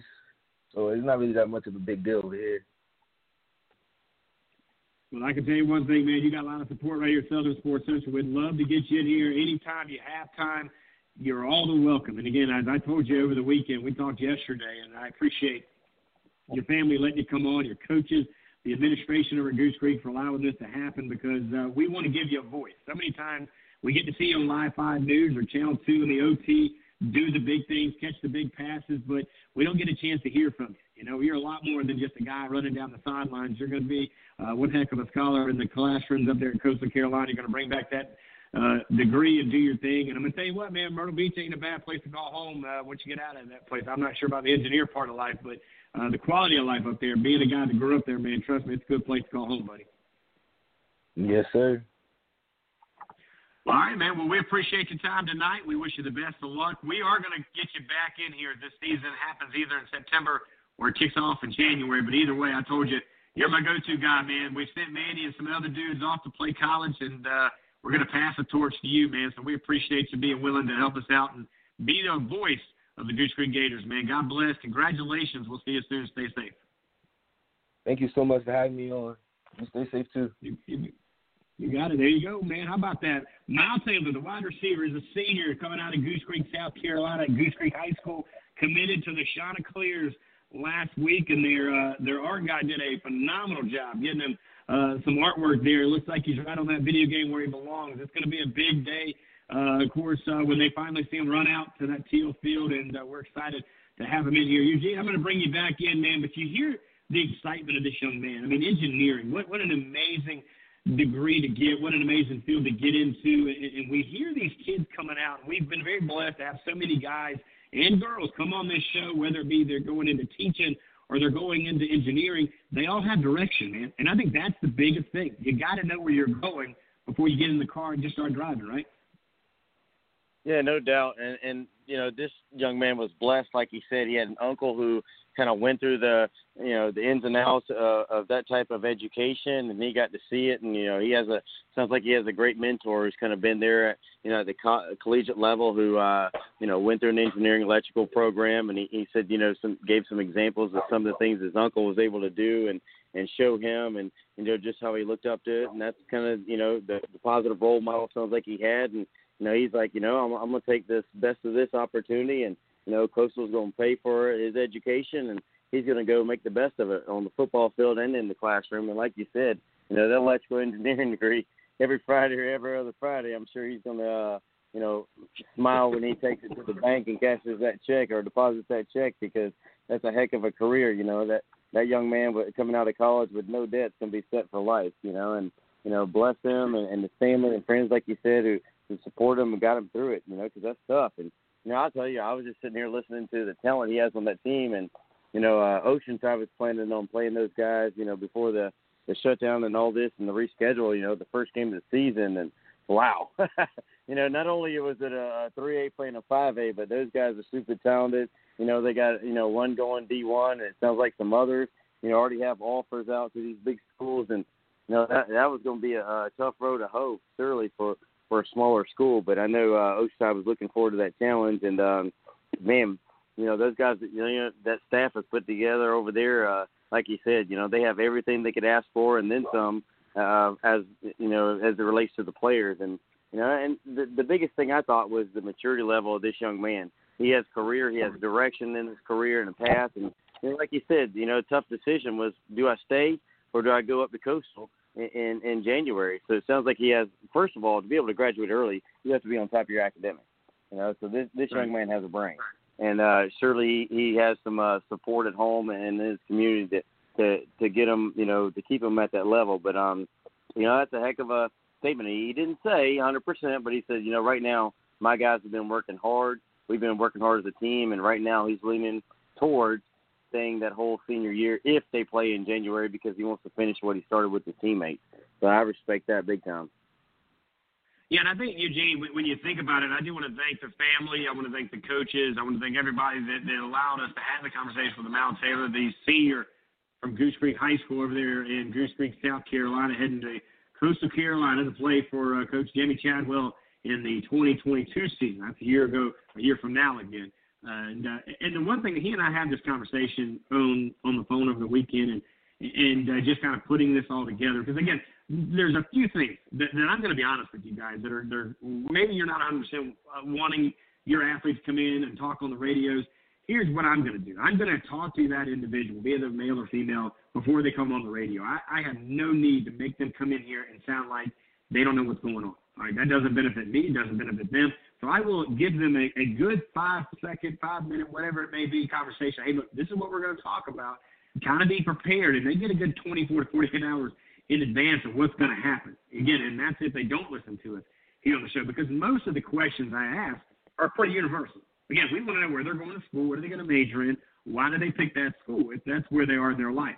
Or if they're still at school, you know, what's it like? You know, because we're going to get in here at 8 o'clock with a guy from Beaufort, and he's only, you know, coming up a sophomore. So he's got a few more years coming up. Now, I'm going to tell you what, Beaufort's loaded in the sophomore class over there in that 2023 group. But, you know, you get Daryl Depass coming in here as a DB.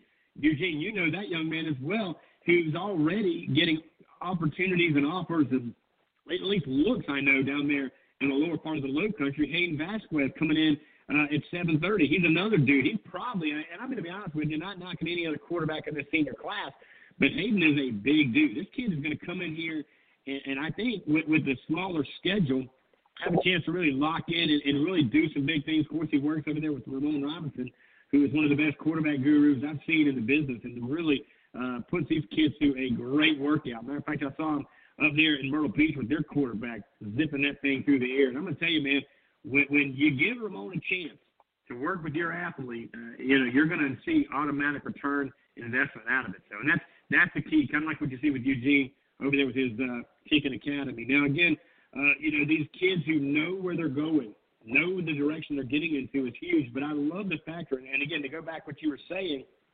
these guys, a lot of people assume, and you know what assumptions are like, that these kids aren't going to come back. But I, I, I think you're going to be surprised. I, I think you'll be shocked to see how many, how many of these guys actually do come back for that final year. And, and I played that intro coming out of the top of the hour there by um, the ESPN gentleman there, who everybody's well aware of, who talks about what makes college high school different. At least it definitely highlights the high school thing when it's the, the the the reason you play, it's the brotherhood that you have, it's the atmosphere in the stands. I shared in Texas a student section that was my God, it had me rocking back and forth, ready to roll. You know, those are the things that that, that makes high school Friday nights different. I know, you know, uh, Eugene, you were on the staff last year at full capacity, Oceanside, and my group uh, before you joined us here uh, at Southern Sports Central made the road trip up there in uh, small town USA where it was packed out. I mean, shoulder to shoulder, concession stands open on both sides. Everything was popping, and it was the atmosphere of a lifetime. Yeah, no doubt. And but uh, there's another thing I wanted to mention. I know you brought up uh, Mr. Vasquez's size. I'm sure you've seen the videos of him working out with uh, Coach Robinson. Man, this dude. Have you seen his videos and his shoulders? He looks like a linebacker. I mean, this kid's huge. But uh, you know, there's one thing going back to um, these players, and let's it, let's just play devil's advocate here, or throw a, a monkey wrench into the engine. Let's say they do play in January. Now, here's an interesting thing.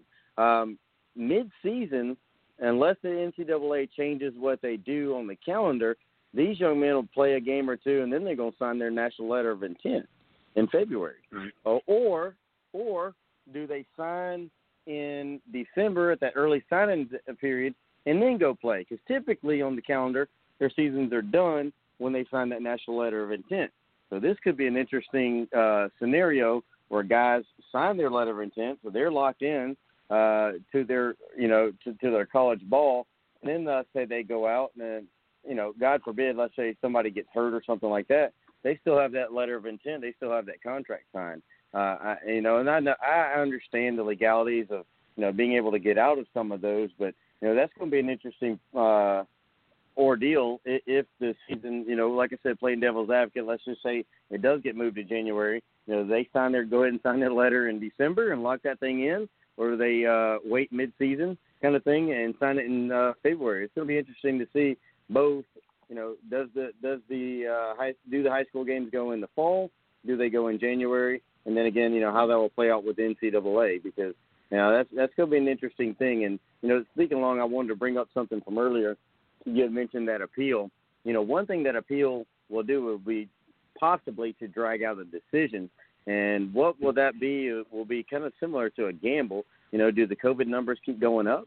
Because if they keep going up, that appeal might look better and better as a proposal. You know, for success to actually have a football season or you know athletic season. If they go down, you know that that kind of bodes in the favor of those who want to play, you know, the the more contact sports in the fall. So, you know, it's going to be interesting all the way around. But then again, like I said, you know, one of the things I'm looking to see how it plays out with is the NCAA calendar with these signings because you know kids might be signing during their season either way. So that's going to be an interesting thing. Right. I mean, and, there's a great point, Eugene, is we're talking about here in the state of South Carolina. For those listening outside the state, there was a decision because there were two different plans, if you will, two proposals given to the South Carolina High School League on Wednesday during their Zoom meeting. And of course, one of them was by a group of guys and girls in Lexington, one, Lexington County, uh, presented something that was leaked out a little early. And uh, that's a whole other conversation that I, again, uh, it's again, that gave others, I felt, another time a chance to kind of see the answers on the answer sheet before the answers were given, right? I mean, it kind of gave them a cheat sheet, and uh, it is, is what it is. You know, again, I don't know if you have some of the situations if it wasn't leaked out as early as it was. And, uh, you know, uh, that being said, the high school league, they had theirs. Now, let's be honest. Let's just be honest. Let's call, let's call, let's say what we say here. And, and that is this. You and I both know if you go into a meeting, Eugene, Matter of fact, we'll do Southern Sports Central. All right. I'm the president of Southern Sports Central, right? You're the vice president, and we got 14 other dudes and dudettes hanging out in the room. We got eight of them, by the way. Eight of them are brand new. This is their first meeting ever, and we decided we're going to give a proposal up. So the left is one that somebody has decided they want to come in, and these are the games that they want to see us cover and they're an outside source. There's nobody in here that's connected to that other than the fact that you know they they they hold some some clout when it comes to like uh, Summerville may have you know a fan base club, and then you go to Goose Creek, and you know I know they got the Black and Blue Club over at Oceanside, right? So we'll say it's the Oceanside group, not to pick Oceanside, but I just need to come up with a group. So there you go. Oceanside comes up and says, Rich, we want you to go to these games, and this is the proposal we put together. Now, I've actually seen their proposal prior to this meeting, and all of a sudden, I'm going to come up with another proposal that says I'm going to go to these games. Now, Eugene, let me ask you a question. Who do you think they're going to go with? You think they're going to go with the president of that, the president of the company that they're connected with? You think they're going to go against what I think, and they're brand new, by the way, and go against the uh, with the Black and Blue Club? Well, I think you know, I, in most circumstances, you're probably going to go with the president. You know, the person's a president for a reason. You know, that's that's the person sitting in the executive chair who makes the executive decisions. You know, that that's been promoted to that role or has that role for a reason, and, and has been making these decisions for you know a good long time. So I think the uh, inherent uh, voting or, or you know what people are inclined to do is probably you know hey you know that person's sitting in the big chair for a reason, so we're just going to go ahead and go with that person because you know for gosh sake that person's been doing it for so many years and we're new to the block, so you know I, I maybe I don't want to make a decision or go against the grain and we're just going to put it on the shoulders of the president and you know ride this cat and see how it goes. That's what I think. I think you just gave me the political answer, Eugene, and that was great, but that is not. That's not the Eugene I know. What happened? You leave that Eugene in Tennessee? Because I'm going to be honest with you, nobody's going to go against their boss. I, you know, it got nothing to do with nothing other than the fact that you're brand new in the room, and I've been in a lot of meetings. I've, I've been in companies where I've been in a lot of meetings, and I've been the new guy in the room. Right? You just got promoted. You're you're whatever position in management. You're coming in, and most people, not everybody, but most people are a little nervous. They're a little timid and they know that they sometimes need to be seen and not heard.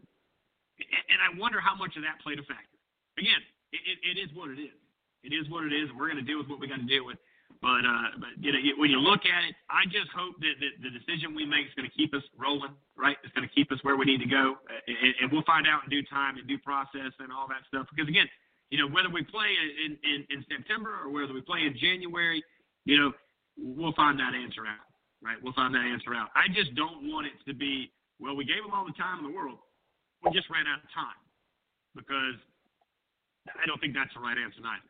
And again, for baseball dads and baseball coaches and baseball gurus, as myself, I'm also a baseball guy. Just because you're set the schedule to play in August doesn't mean you can't kick off and go do your thing in the spring because nobody else is playing on your football, or your baseball field, right? And I think we're going to be playing, or at least we're going to be going to school sometime late into June, which means you could still play and oh well if it overlaps into your travel ball schedule. Because this, here's something I'm gonna say this, and we go to break. I do not want to see what's happened to our rec department happen to our high school league. I do not want to see travel ball become the only ball when it comes to what's going on.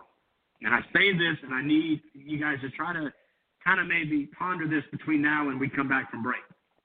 We've seen this in basketball. We're seeing this in baseball where the rec centers have become all but obsolete because these guys are going to more competitive baseball. So if it takes rec departments to get a little more competitive, guys, let's do what we got to do.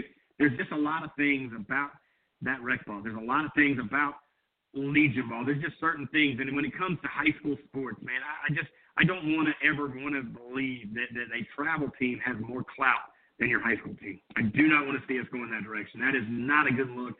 It's not a good thing. And if you're a travel ball coach, if you're a travel ball uh, instructor, guys, look, don't get your kids under you and, and, and go at those coaches that they play for on Friday nights or they play on Monday through Sundays. All right, we we've got to stop doing that. that that's something that's happening. And I'm gonna tell you how I know. Because I talk to every one of these kids in the Low Country. I talk to the kids in the Grand Strand very much so. Guys, it takes us all. Let's all get together. Let's all work together. Let's get our kids promoted together. Not one man is bigger than the other man. All right. If you're a seven on seven guy, then be the best seven on seven guy. That doesn't mean you got to go over here and dog this dude. If you're a guy that is a QB one guy over here and you know a QB one guy over there, hey, don't throw no smoke at that guy. You know, help him out a little bit. Again, work together. Let's do it together, guys. Let's take a break together. Let's do that. We'll come back. We're going to head to Sumter, South Carolina with one of the biggest dudes in the Sumter community. And of course, uh, watched him do his thing at the end of camp in Columbia and it was extremely impressive. And Of course, who was that? Well, that was Mr. Hayden Vasquez. He's going to join us coming out of break, guys. Don't go anywhere. You're listening to Southern Sports Central right here on Blog Talk Radio, guys. We'll be right back.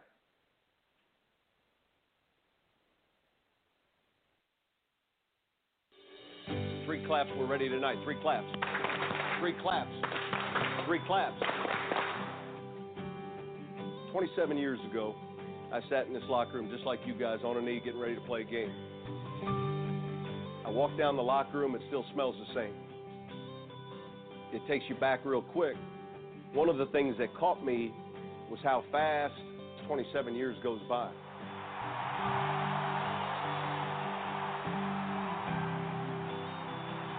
There's so many people that live vicariously through you.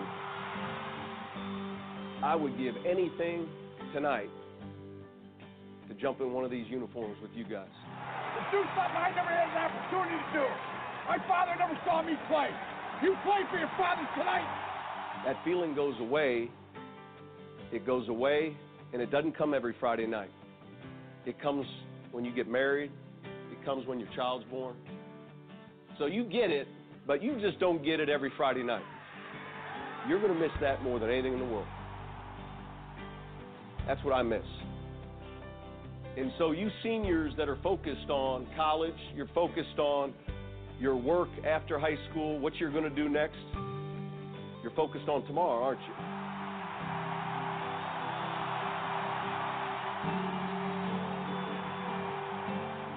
You've got plenty of time for tomorrow.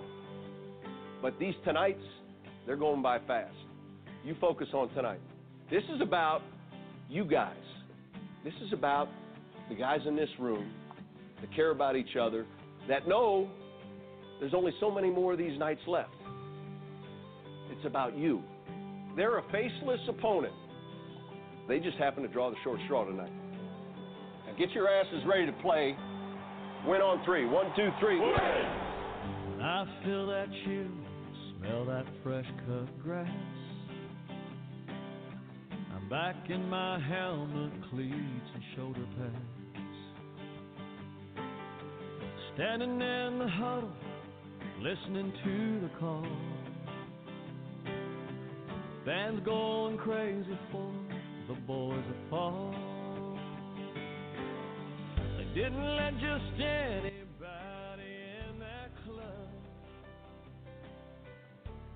Every ounce of heart and sweat and blood to get the those game day jerseys down the hall. The kings of the school, man, where the boys are fall.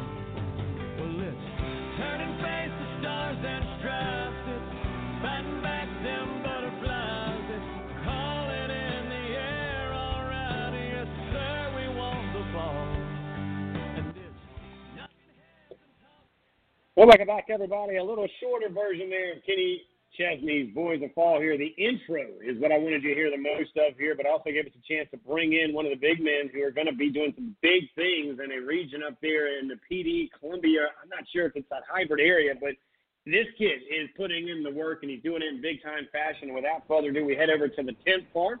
So you can find the guys on the web at 10farm.com, but you can find the big man, Hayden Vasquez, right now in Sumter. Of course, uh, what's up, Hayden? How's life over there in Sumter, buddy? Looking good. How about yourself?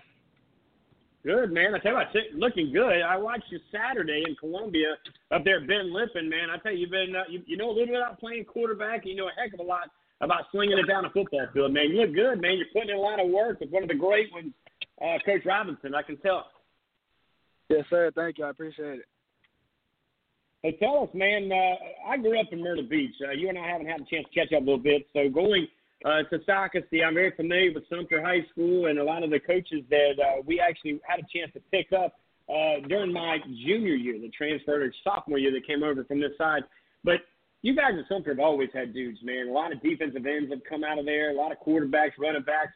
The tradition is very, very good over there. Tell us, uh, what is it about Sumter High School and uh, the athletes that you guys just keep pumping out year after year, like yourself?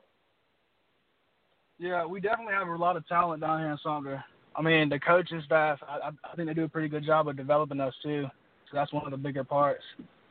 And um, yeah, I mean, I just we have a lot of good guys. We lost a few guys last year, but we have a lot of guys coming up are ready to fill the position. So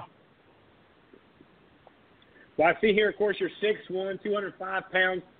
I got to be honest with you, Aiden, you look a little bigger than that. Watched you ball out on Saturday. Uh, of course, uh, you're putting in all the work. You're doing some seven on seven. It looks like with the Outlaws as well.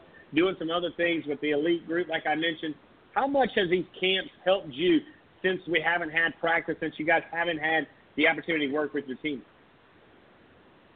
yeah, like you said, we haven't had a chance to really get together as a team yet. So I mean, getting together in these um camps are just giving me a chance to get together with some guys, have fun, throw the ball, and just sling it. We're live right now down in Sumter, South Carolina. Sumter High School's own quarterback, six foot one, two hundred five pounder, Hayden Vasquez. I think he's one of the best in the state. Definitely out of this class of 2021. I gave him a vote in one of the recent polls that came out in the upstate, and uh, I expect you to continue to do big things, man. But let's talk about this team. You're coming back, and whether you play in September or you play it in January, I know you're ready to ball out, man. Tell us a little bit about this team and and the outlook of uh, the Gamecocks as you guys are looking to do some big things here in your senior season. Yeah, like I said, we lost a, a few key players on both sides of the ball. Um, but I mean, we have we have a lot of good guys coming up, ready to fill the positions and fill the spots. But I mean, we haven't really got together as a team yet, unfortunately, because the um the virus. But we're still getting together as, as guys, just getting together and trying to work out and just keep keeping that bond together as a team. Now, of course, a lot of teams were stopped. Did you guys ever get a chance when they finally opened you guys back up from that March shutdown? I, I know a lot of guys in Horry County did not get that. Georgetown County did not. But how about you guys in the county that you're in over there in Sumter, man? Were you guys have y'all been able to work out at all in any phases of the game since the shutdown in March? No, sir, we have not. That's a big difference, man, because there's a lot of guys, a lot of teams that are getting after, man. Here you guys are unable to do that, man. Wow, we're going to put that down uh, here on our notes. But so when you look at it, working with a guy like Coach Ramon, man, you you know the dudes he's put in. He just had a young man from Wren. He's you know got him a state championship. You know the gentleman I'm sure you work out with a young man over at Myrtle Beach. Uh, there's just a lot of dudes all around the state. What does it mean to you to be a part of that huge group over there with uh, Coach Robinson and all of his dudes that you guys get together Monday through Sunday sometimes? Yeah, he's definitely um definitely one of the top guys, top instructors in the state, probably in the nation as well. Um, a lot of good guys come out of there. He um he promotes his guy. He does a really good job of pro- promoting his guys. So, yeah, he um I've been working with him for about two two three years, and he's he's definitely helped me become a better player and um a better man as well. No doubt, as you're doing big things live right now in Sumter, South Carolina, with their quarterback, six foot one, 205 pounds, Hayden Vasquez joins us here on the Tent Farm Hotlines on a Sunday evening. Like I mentioned, you went to one camp on Sunday, excuse me, last Saturday. We've got another one coming up in Charlotte on the 31st. Have you made plans? Are you making that road trip to Charlotte here in a couple of weeks? Yes, sir. I'm planning to. What do you get out of these camps, man? I mean, what so far? Uh, you know, I, I've been a part of that one with you a couple of weeks ago or last weekend. But, but what did you get out of this past camp? And, and do you set new goals as you get through each camp, kind of like you would a game during the season? I mean, really, the goal is just to have fun. I mean, right now there's a lot of things that's holding people back. You know, it's hard to have fun, and that's the biggest key in sports: just have fun and enjoy what you're doing. So, I mean, having fun is really the biggest thing. Um, then again, getting together with the guys, just throwing the balls. I mean, getting the reps and stuff. That's really a big part too. Now, talking about getting some reps, let's go back to the Gamecock crew that you're going to be surrounded by here in this senior season for you, man. Tell me about some big playmakers on the offense, and then jump to the defense. Who do I need to keep an eye on when the lights cut on Friday night, whether it be September or January? Big two six, Nathan Harris, running back. That's a big guy right there. Mr. Harris, I like that. How about on the defense, man? You guys got anybody? Because usually that defensive ends always produce some ballers, man. You guys got anybody on the defensive side that's going to cause some havoc on that offense? Oh yeah, we have a lot of D- big Power Five D1 guys on defense this year with Justice Boone, Miles Capers, uh, Deshaun McKnight, a lot of guys.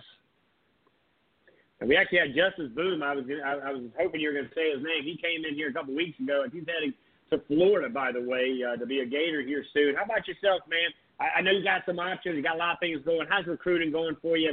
How hard has it been with this new system of shutting it down, kind of having to send your own film? I know Coach Robinson's helping you, your head coaches and your position coaches are helping you, but talk to us about from a senior point of view this year, man, with recruiting. You know, what are the highs and lows, and what are you seeing that you enjoy and some of the toughest spots for you so far in this process? Right. The um the virus has really held things back a lot. But I mean, currently I'm staying with two offers. I'm just I'm waiting to see who else knocks, comes knocking on the door. So I'm still putting in the work, and um, just keeping my head down and grinding. That's really the only thing you can do at this point. No doubt about it. As you're wrapping up your uh, your four years in high school, ready to take the next step. You got anybody you kind of you got a top three or anything? I don't know if you want to get it out there or not. You got any, anybody you're leaning into as your your your top three into college as, at this point? Um, not yet. Still undecided. I'll tell you what, man. If you ever want to come out here and, and, and let us know, man, we'd love to have it broadcasted live. If you want to commit with us, that'd be great. But other than that, I do want to say this, man. Keep putting in that work. Keep doing the things you're doing.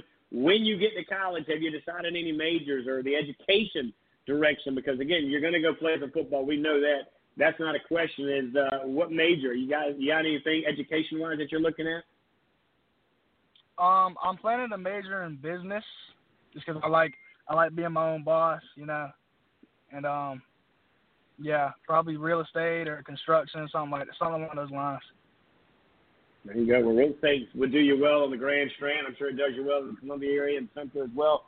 Uh, I do appreciate you catching up. I know you're traveling a lot here, got a lot going on, Hayden. I'll catch up with you on the 31st. We're actually going to do a live show, so come on by and put a headset on, man. You can talk to us. You can break down some of the guys that are that are putting in the work, man. You kind of tell me what you see, and we'll debate a little bit, man. But as always, we appreciate what you do to entertain us on Friday nights. Thanks for all the hard work you're putting in, and you're a role model to a lot of those young kids in that town, man. So keep doing the right thing. They're watching you, and I appreciate you, buddy. God bless you. Yes, sir. You too. Thank you for having me.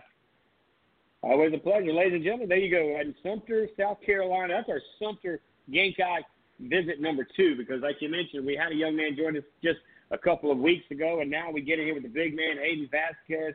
He is 6'1", 205 pounds. He's got options. He's got opportunities, and he will be playing college football in the fall of 2022, Eugene, as I'm going to bring you back in here. But you heard, you know, the positive. You heard have fun, right? I mean, I think that's what the kids – sometimes they get wrapped up in these offers and these opportunities and they forget, hey, just go out there and have football, man. That's what's going to get you, you know, the scholarship is out there like it's just another day at the office and have some fun, right, Eugene? Yeah, no doubt. And, I, and a lot of college coaches, you know, I, I've seen um, recruiting visits where they ask a player, you know, that they're recruiting or, or interested in, it's like, you know, what do you like about the sport? You know, if they don't hear a kid likes to have fun and just wants to compete and play, it's kind of, you know, well, you know, this it becomes a business or a job at the next level. So if you're not having fun, you're gonna and hate your job. They probably think, you know, well, maybe this guy's got not gonna stick it out for four years if they already don't like it. They already don't, you know, see it as something they enjoy doing because it's such a, a time um, commitment at the next level. You know, it and it is in high school as well. You know, but here's a young man who goes out not only plays for his team, he puts in extra extra work with his training, and he's got one of the best trainers in the country. And you know, I've seen, like I said, I've seen the videos with uh, you know, Ramon's got him tied to these long rubber bands and makes him run backwards and throw the ball and this, that, and the other. And you know, so if he's not enjoying if he's not loving the game, you know, that's that's probably you know not going to be a good fit for him long term. But you know, here's a young man that just loves to have a ball in his hands. He loves it, like he said, he loves these camps because you know COVID, the virus has shut down, you know, working with his team and things like that. So you know he's trying to put together, you know, some some individual workouts with his teammates and go and enjoys going to these camps. Because like you said, it gives me a chance to sling it around with some guys, and you know it just sounds like that's something that you know this young man just loves to do. He loves to spin that ball and you know, he obviously has a good career direction and something that he's interested in. And, you know, fortunately for him, a lot of schools will offer those degrees. So, like you said, he's just going to keep his head down, keep grinding, keep working, see where the offers lead him because, you know, I think he's got the talent. Obviously, he's got two offers, he says, and uh, we'll see. There's probably going to be some more coming his way. You know, I wish the best of luck to the young man, but he's definitely putting in the work and enjoys what he's doing. Yeah, and he's got one of the great trainers there working with him. And of course, Ramon Robinson is going to be joining us here in just a few minutes. So if you stay tight, uh, we'll check in with that quarterback guru, the guy who is the quarterback whisperer in the state of South Carolina. He's also dibble dabbled in other states and doing great things around the country. So we're hoping to catch up with Coach here in, in just a minute. I'm going to ask him about the one man that he had uh, in his workout in the upstate. Uh, I'm not saying they were practicing with snakes, but I did see a video with a snake in it. So you know, again, if you can handle a snake and get quick feet, hey, whatever it takes, uh, you know, at the end of the day. But uh, when you look at the work, the body of work that you see his quarterbacks and what they're able to do, not only with with the way that they sling that through through the air, but you watch their feet, you watch their heads, you watch their body language. It's confidence. I think that's what he teaches almost everything because I've watched all the way to Mr. Berger up there in Myrtle Beach, this young cat that took over for a, a well-known kid that ended up going to University of South Carolina in a state championship game, by the way, and Mr. Doty. Berger comes in like he's been doing this thing for years. I mean, and talks to him on the radio. He he interviews well, so I'm not sure that's part of their drill either. But everybody that comes in here that goes through that EPT pre elite quarterback academy, trust and believe me, these guys are, are, are some five star guys. And matter of fact, even the quarterback from Wren that we had in here, he did an incredible job, Mr. Owens. I thought he did a smash up job. And without further ado, we are going to head to that quarterback whisperer, the guru of them all, Ramon Robinson. What's up, Coach? How you doing? Good, man. I'm not tired. I bet you're hot, tired. You've been throwing footballs or at least watching footballs for the last three or four days. It looks like. yeah, man. Yeah, been uh, been out here. This is my weekend in the, you know, Horry County Pee Dee area, and um, man, just out here. That sun been a monster, brother. But uh, it's football weather, and uh, you know, if these kids going to play this year, this is uh, the perfect opportunity for them to to get ready for it, whether they training or just conditioning. But uh, it's been a hot few days, brother. well, I saw you in Myrtle Beach with Berger, the young quarterback coming up. Uh, well, he's not young anymore. I think he cut his teeth in the state championship last year, and it was kind of interesting for you because you're watching two quarterbacks that you trained. One over there, Mr. Owens at Wren, going against Mr. Berger over at Myrtle Beach, and both of these guys were, were balling out. One guy, of course, is setting records. The other guy setting records as being a young guy coming in doing big things. But uh, watching what he was doing this weekend up in Myrtle Beach, that's uh, Mr. Berger, the quarterback – man, this kid is, seems like he's just gotten twice as good as he was, and he was already looking good this time last year. Well, I'll tell you what, man, he's um, you know, that was a big step he had to make uh, in regards to uh, taking over for a guy like Luke Doty. We all know who Luke Doty is and what he brings to the table, but for him to step in in that in that type of environment, and you know, and and especially in the playoffs, it's not like he stepped in in the middle of the season. He stepped in with a heat with everybody everybody team rolling. They're hot. They're hitting on all cylinders, and he was able to step in there and continue to you know to keep the team rolling, especially with all the talent that they had around. And that was a big step for him for his maturity. You know, he got through into the fire and he responded. And you know now he's man. Last year, I think he played in that state championship probably at, right at six foot. He's probably paid at probably 130, 140 pounds. You know, right now Ryan is pushing six three, pushing six three, probably done gained another 15, 10 to 15 pounds, man. And he's just he's looking good, spinning the ball very well, and he's just looking forward to the you know next opportunity, you know that comes his way, and especially you know during this COVID time, and, and you know it kind of put a a hold on a lot of things when it came to recruiting, and a lot of schools wanted to see him.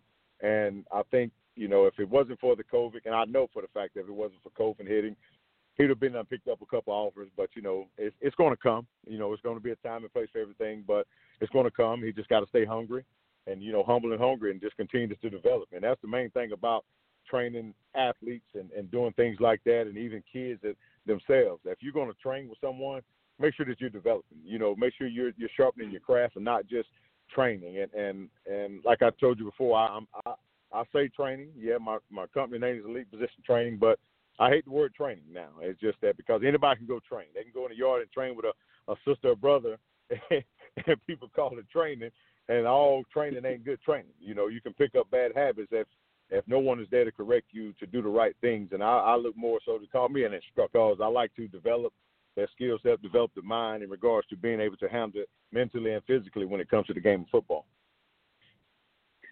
We're live right now with the one and only Coach Ramon Robinson as he does great things with a lot of our young athletes here in the low country, all the way up to the Grand Strand and throughout the state, Midlands, upstate, you name it. He trains them and gets them ready. We just had, by the way, Hayden Vasquez just joined us, man. This kid, his number says 61205, Coach, but I'm not thinking that at all. I saw him a couple of, like last Saturday in Columbia, and he looks a little bit bigger, but man, his arm strength, it seems like it got three times as fast from this time last year.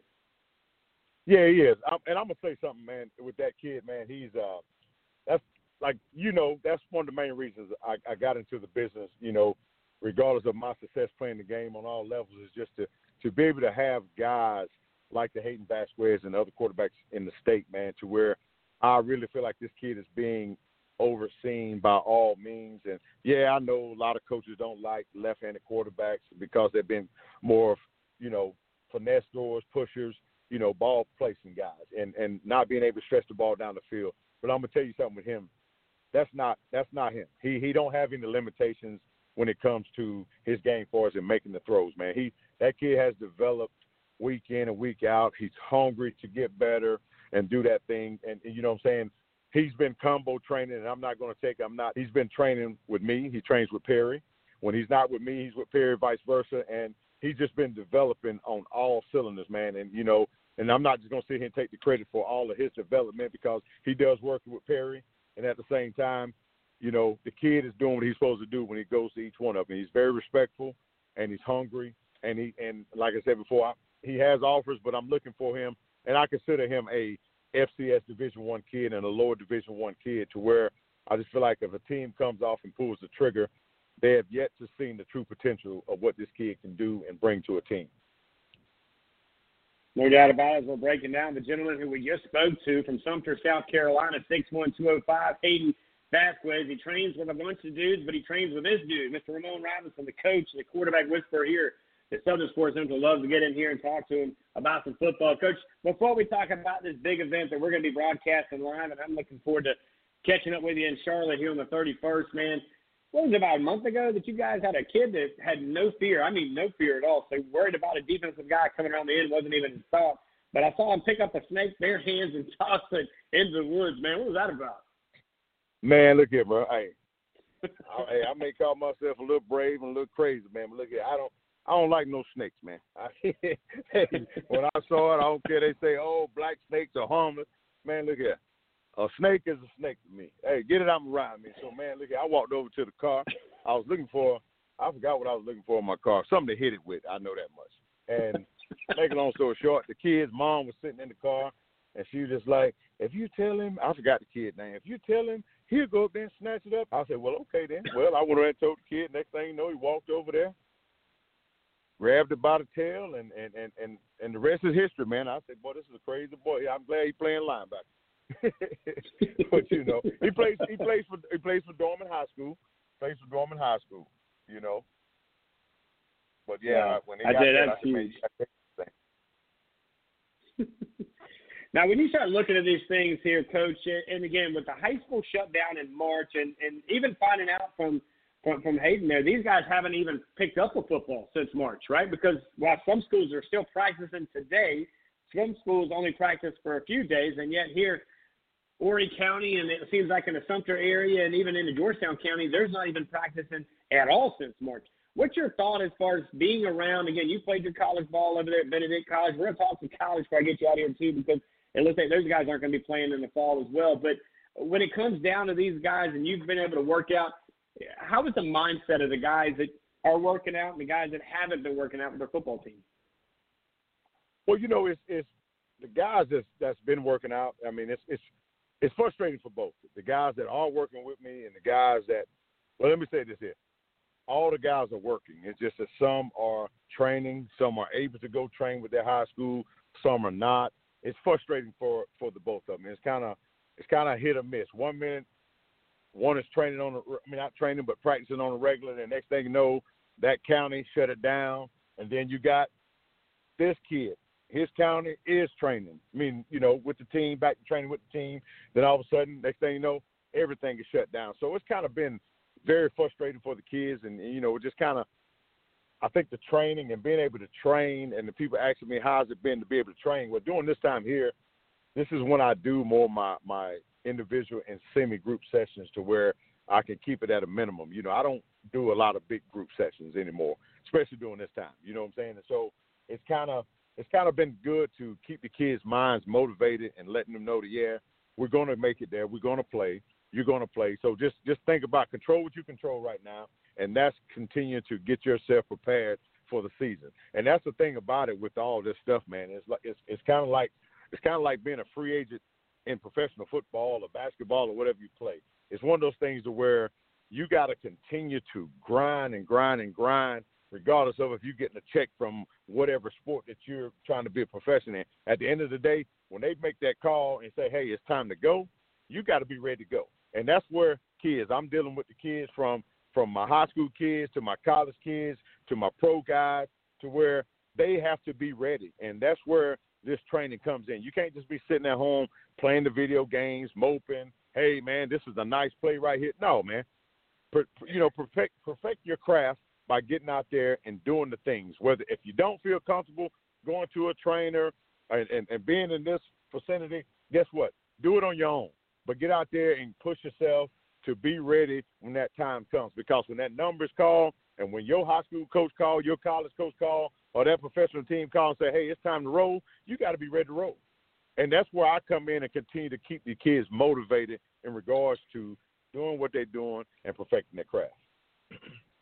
We're live right now with the one and only Coach Ramon Robinson. He is, of course, the founder of Elite Positioning Training, EPT, and Pre Elite Quarterback Academy, as he's continuing to take guys and teaching, not only on the field, but off the field, how to handle things. And you've seen his success. Just have to look at that resume. One of those guys, by the way, was Kelly Bryant, Coach. Before we talk about this Carolina experience coming up on the 31st, I do appreciate you getting this Kelly in here with us uh, uh, back in, I believe, January, February. How's he doing? How's life happening with him with this whole COVID thing? And of course, the draft was a little bit different than what we've ever seen it before.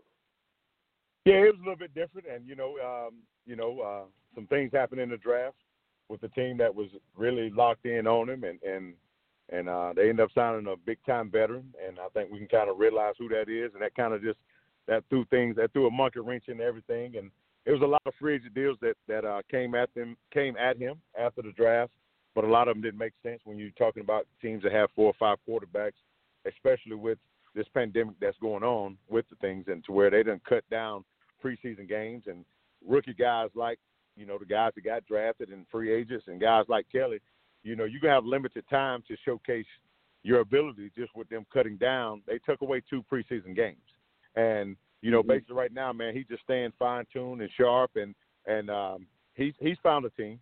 He just hasn't announced it. I mean, he's found a team. He's he's going to sign.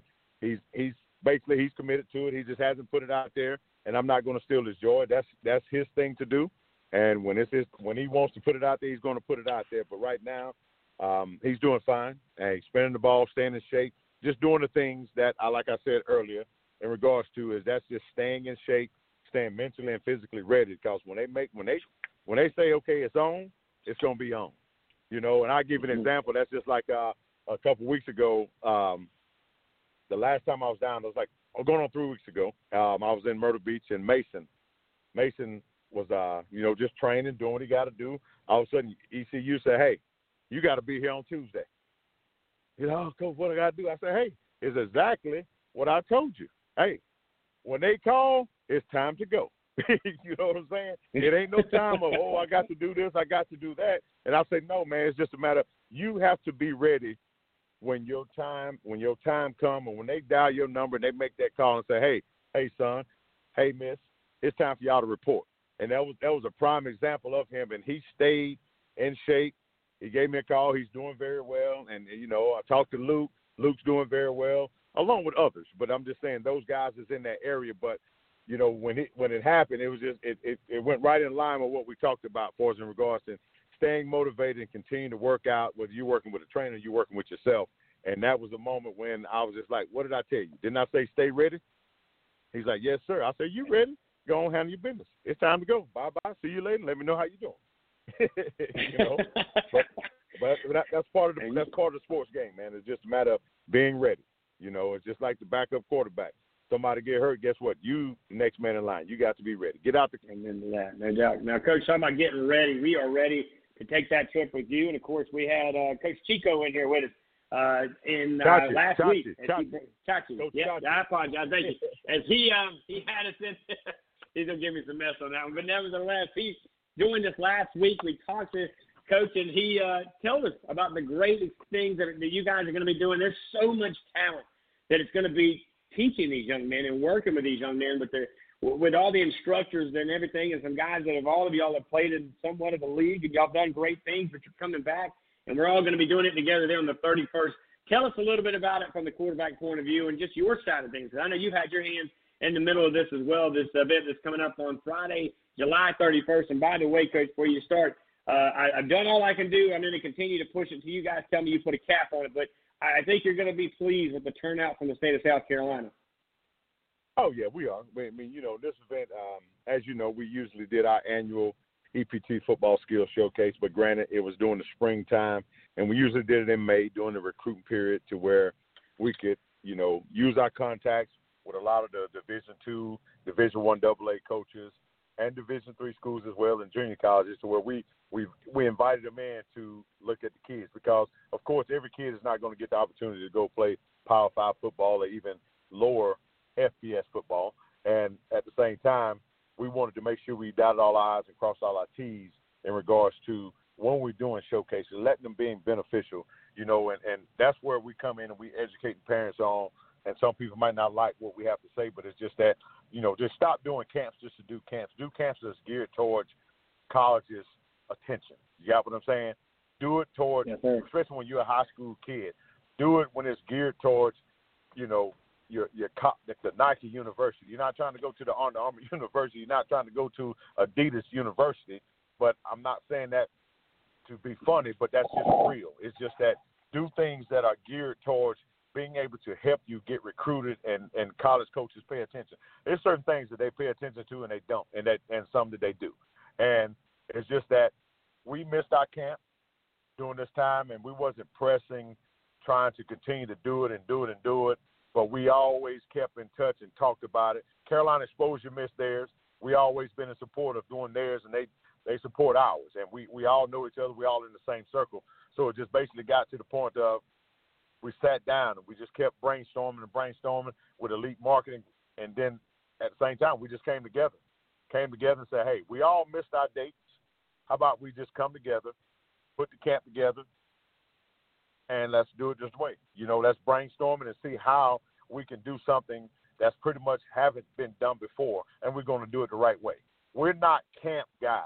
We just do showcase, and I think that I saw years ago that needed to be done for the state of South Carolina in regards to getting kids' attention, you know, for coaches, getting kids' attention to be scouted and looked at, and now this is the opportunity to put it on another level when we're coming in and we're going to be live broadcasting it no no fraud. What we're doing, what we say we're going to do on paper, that's what we're going to do, and we're going to run a camp, and it's going to be it's going to be good. I, I just know that it's going to be televised. We're going to have cameras everywhere, and it's going to be video. The guys are going, the coaches are going to be able to live stream it and watch it live and watch these kids. They're going to know them by number who they are. Quarterbacks are going to be in different color jerseys, so you're going to be able to identify who these guys are. Every position has a different color, so you're gonna be able to identify what positions are who and what kid is who, and we're gonna run it just like we're running a college pro day for the professional scouts. You got what I'm saying? Each kid is gonna have throws that they're gonna make, and the quarterbacks are gonna be there from 12 to 5 and 12 to the. We're gonna be one group that's gonna be there the, the entire camp, and they're gonna have plenty of time, to, plenty of throws. You know, there's not gonna be any complaining about hey I ain't get enough throws. If you don't get enough throws, it's because you ain't trying to be seen. Okay, and I done seen mm. I done seen it plenty of times. Kids start at the front, they end up in the back. You know, and this is like I said before, this is opportunity for in front of limelight. You know, in front of college coaches to where they can be live streaming and it's, and it's illegal for them to do it. And we're not saying college coaches are there. That's where we're going to get that corrected. No one ever said college coaches will be in attendance. We do know what we're doing. We've been doing it for a while and therefore we know the periods of where coaches can get out. Even if we did have a camp, Division One coaches couldn't be there no way, but Division One right. FCS coaches can. You got me? So that's what we're doing it live stream to where nobody is going to be left out when it comes to being able to see the talent that's in the Carolinas. And it's not just limited to the kids in the Carolinas. Anybody can come from across the country. If you if you want an opportunity to compete with some of the best kids, come and do that.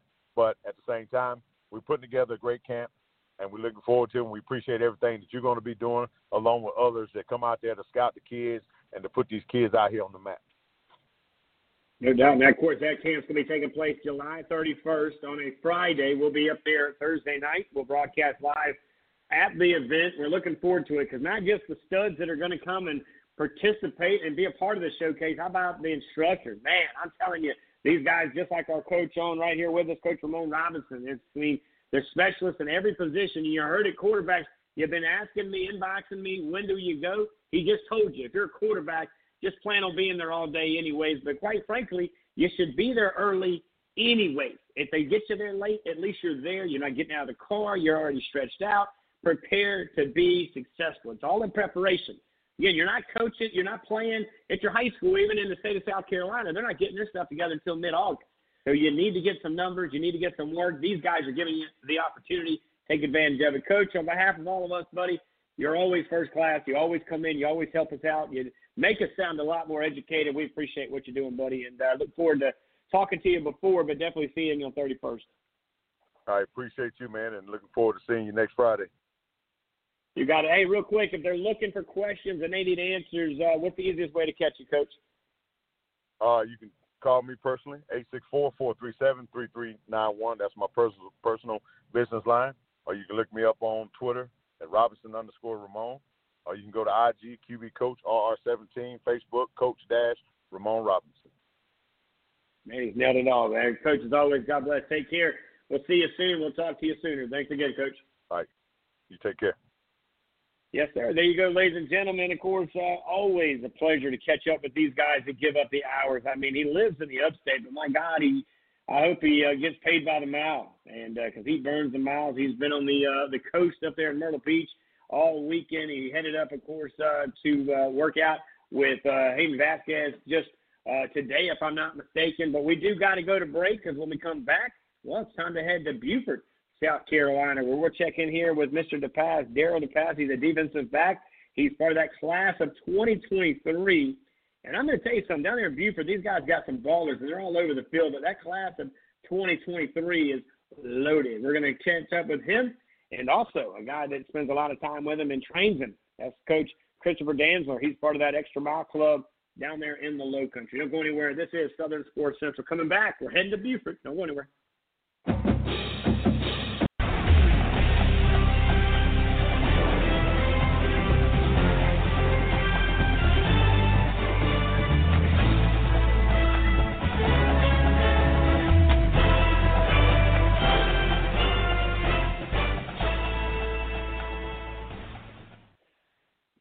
Well, welcome back, everybody. I'm Rich Helmy coming to you live from the factory sports and fitness training studios here in Summerville, South Carolina. This segment brought to you by our friends over there at, well, Gurns Pharmacy, 140 South Main Street. That's downtown Summerville. You can find them on the web at gurnspharmacy.com or you can give them a shout, 843-873-2531. Let's take the bus, open the door, bring them in down there in Beaufort, South Carolina. Mr. DePass joins us. What's up, buddy? What's up? How you doing? We're doing good, man. So you've been working hard, brother. I see a lot of film. You're uh, your coach down there, Coach Dantzler, with the extra mile of uh, extra mile club of the Low Country. Uh, of course, uh, putting this all together for us. So I want to thank him uh, for doing this, uh, man. But I got a chance to meet you, if I'm not mistaken, last week in Columbia, right? Yes, sir. I told you. I told you that day Saturday. I said, man, I'm going to get you in here on the radio. We're going to talk some football. You got some big dudes around you. I thought it was a nice team effort. Beaufort hanging out with the guys from Whale Branch. I guess you guys do get along after all. But uh, let's talk about that camp, man. Let's go back to that Infinity football camp. What did you take out of that camp? I saw you putting in a lot of work. You were putting in your foot drills. You got a lot of things out of it. But from your point of view, again, what did you get out of it, and, and all the things that when you walked out of there, what what, what did you feel the best about? Um, the little details, you know, uh, sinking my hips. I was I went in as a receiver at that camp. You know, sinking my hips. A lot of little details I took from there and added it to my game. You know, uh, as a DB, you got to be able to go up and get the ball. So that's why I like to play receiver a lot. You know, to help me with that. And um, just competing made me feel great.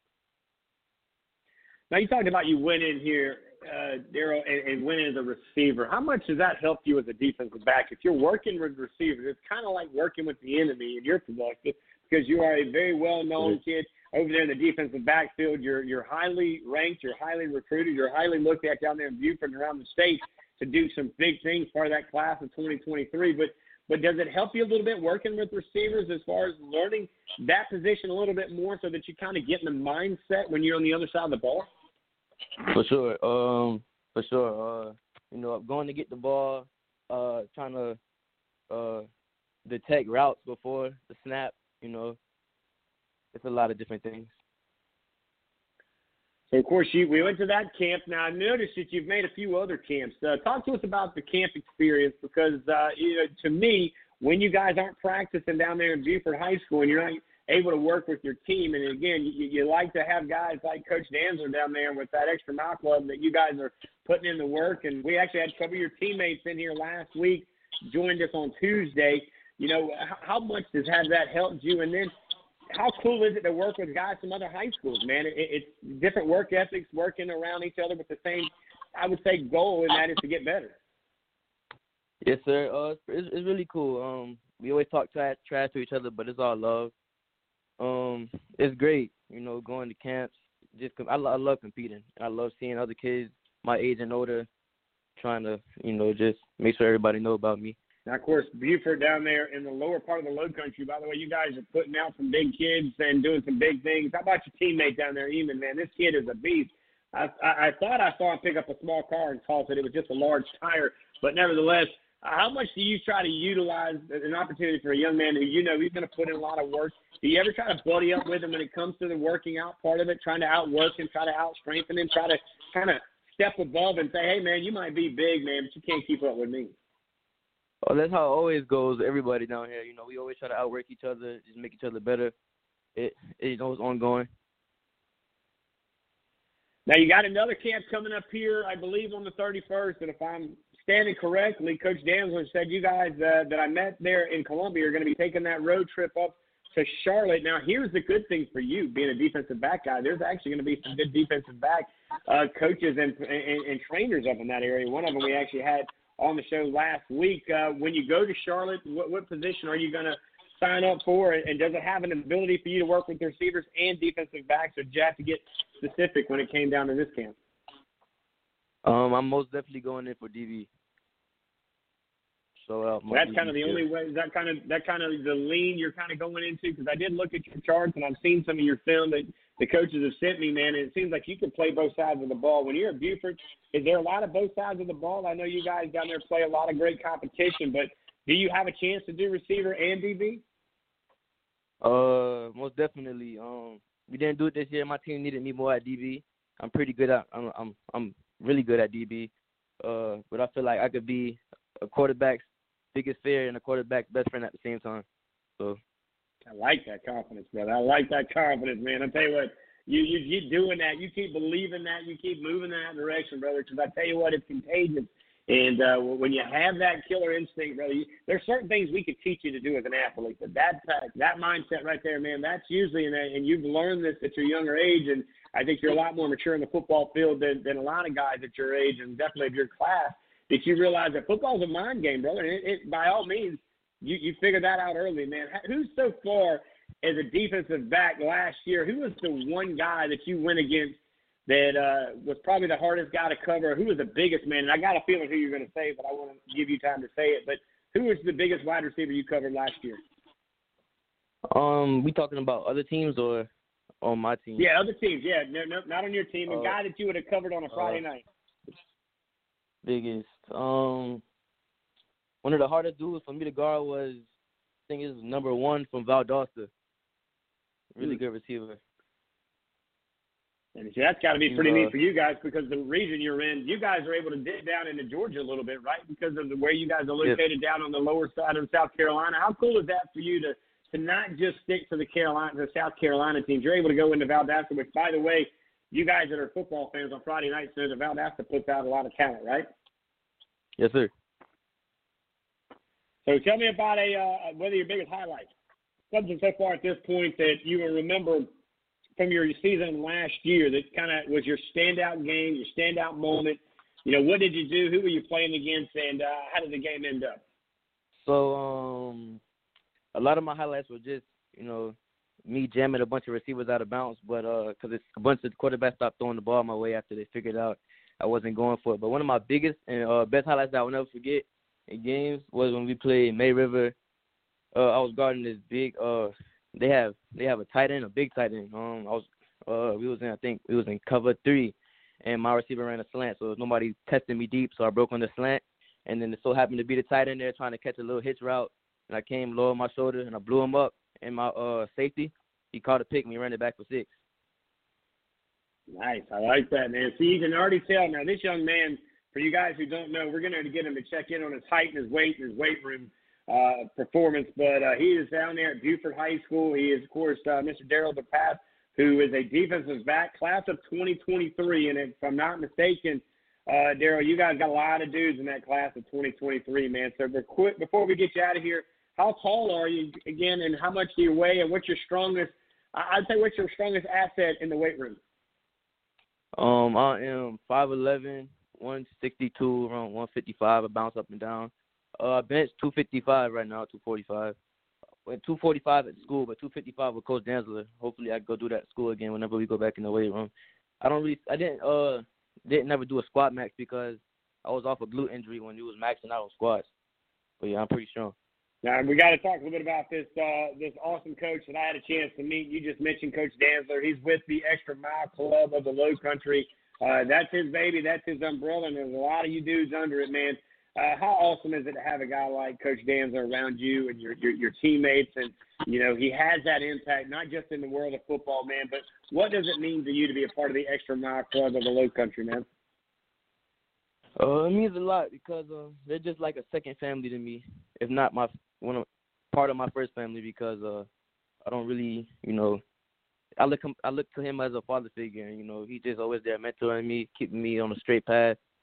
I love, I love them. Second family. Man, I tell you what, well, he greatly appreciates what you do because he kept telling me, he said, Rich, I got to get this young man on here and I got to get him on here quick. I said, well, I tell you what, I'm going to give him his own night on a Sunday night. Of course, uh, you know, we appreciate what you do. And this is one of many. I told you this on Saturday when we were in Columbia, and I want you to swing by the booth. Uh, we'll be down there on the field at a table with uh, you'll you'll see our banner and all that stuff. So swing by and say hello to us on that Friday. We look forward to seeing you and your teammates and uh, the guys that you work with over there in the Extra Mile Club. We definitely appreciate you, Daryl, and enjoy the rest of your night. We'll see you soon. We'll talk to you sooner. And until then, buddy, stay safe. Yes, sir. You too. All right, there you go, ladies and gentlemen. So that always a good time to get these young men in here and, and have them have the opportunity to uh, to speak a little bit uh, about what they do and how they do what they do. And again, Eugene, I'm gonna bring you back in here, brother, because again, you you talk to these kids and, and you hear just his lingo as far as the football knowledge and, and his verbiage and how he kind of tells everybody he's gonna jam them up and how he he understands. Look, he's gonna play his role. He's gonna do his thing and he's to start it off at the beginning. And again, the proof's in the pudding, right? You and I had already talked about this young man before we even met him.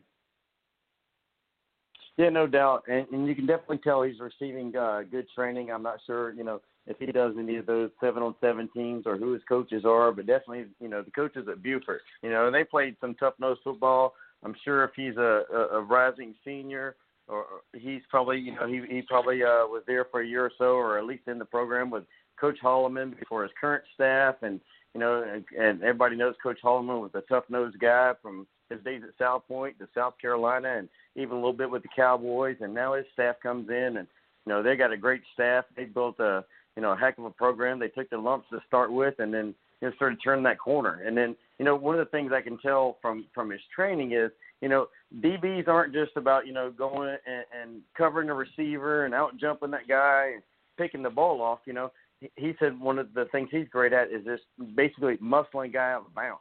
Because you know that sideline they step out of that sideline they can't come back in and touch the ball. So he's actually using a, a 12th man on defense and just shoving that guy out of bounds because then you know that receiver is just taking out the play.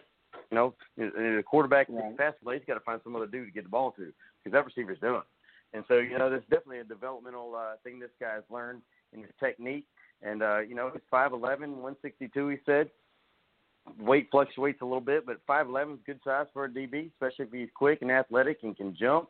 And uh, you know, th- these guys, you know, at that size, they get to the next level. You and I know they get there, they get into the nutrition program, weight program. They're gonna put on that weight. You know, you don't want your DBs to get too big, you know, and play outside linebacker. But uh, you know, he's definitely got some size, and and I saw his picture. You know, he's definitely got the frame to build on. So uh, you know, he'll get there with you know with some extra pounds and muscle at the next level right now, you know, he's playing athletic and he sounds like he's pretty strong. So, uh, you know, we're looking forward to seeing him, and he's definitely ready to go compete. Like you said, one thing he likes about camps is not only does he you know, get to play against guys that he would normally play against, but he's playing against the best guys who show up from inside this state and other states, and he's really looking forward to the challenge. Put his name out there, as he said. Yeah, no doubt about it. Now, I will give him some love here off the Carolina Eggs group that follows us on social media. The official Twitter of the Carolina Exposure Sports Academy uh, tweeted out he's a stud. So they already have him on the radar. And uh, again, you, you start to kind of put things in order. Eugene, look and see as you're running the board. Pull in that 843-812 number. Let me know when they're on board with us here. Uh, of course, that is going to be this young man that uh, Mr. DePass just said is a father figure to him. And of course, we had a couple of other dudes who said the same thing, echoed the same thing last week as well as we're getting ready to join by Christopher Dantzler, Coach Dantzler down there in the Beaufort area. He has multiple schools under his uh, umbrella of the Extra Mile Club of the Low Country and does some amazing things with a lot of these kids. And, and for guys like Coach Dantzler, who puts these young men in the car, who takes them down the road and, and does it, and does it because he he wants to be a part of seeing these young men be successful. To me, I, I think that's a huge deal. I got a chance to meet him for the first time, and uh, on Saturday a week ago in Columbia. We look forward to seeing him in Charlotte on the 31st. But you know, it was one of those relationships that we had started via social media, be it on Twitter. I mean, I don't know how many times I have the opportunity to meet somebody for the first of many times, right? Because of social media, you don't see them and it doesn't render. But then when you get that one-on-one contact, it's a big thing. Uh, have we had Coach? Is he in here with us yet? Yes, sir. I'm on. All right, there. We're going to head and stay right in, uh, I believe, in Beaufort. Coach Dantzler, what's up? Uh, great job. Daryl DePass did a great job, and your other two guys from uh, last week, you're training them right, man. These guys are stars on the radio for sure. Well, well, I appreciate that, man. I really do. Um, they they do a lot of public speaking training to prepare for stuff like this. Well, I tell you what, Coach, you're continuing to do a lot of things. Now, you have your own organization over there, and I want to talk about that as well. The Extra Mile Club of the Low Country. You got your own webpage. I was looking through that, and you're talking to all these young men, and every one of them, not one of them has their head down. Every one of them has their head up. That speaks volumes to you and the respect that you demand right off the rip, Coach. I thought that was impressive. And again, that's the first impression I got was every one of these young men were looking up as you were speaking to them, Coach.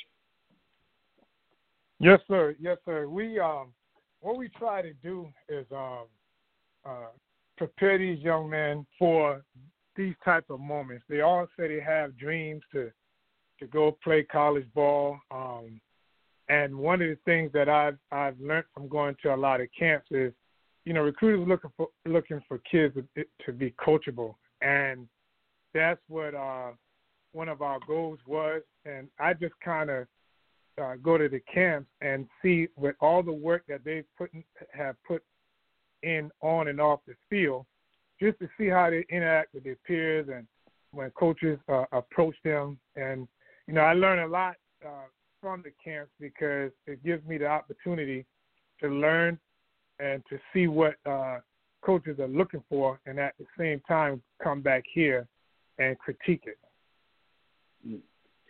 We're live right now, of course, with Coach Christopher Dantzler. He is uh, a mentor. He's a coach. He's a father figure. He's a lot of things to a lot of guys down there in the low country part, the lowest part of the low country in Beaufort County and some other counties down there closer to the Georgia line than any of us. As he's uh, the, uh, I believe, the owner operator and the head of the team over there with the Extra Mile Club of the Low Country. Coach, uh, first of all, for you to put these young men in the car, and, and we're real big at that here at Southern Sports Central. We try to do what we can to get them where they need to go, to put them where they need to be. And and I saw you do that. Not only did you introduce me to the to the Beaufort young men that you had with you, but you also had some kids from Whale Branch, and I think it was about twelve dudes, and every one of them handshake, eye contact, and open conversation. I'm gonna tell you something. That's a hard thing to teach some of these younger kids, man. Yeah, yes, sir. It is. It, it is. Um, most of those those young men that you've gotten to meet, I've been with them since eight nine years old. So they're 14 to 15 years old. I think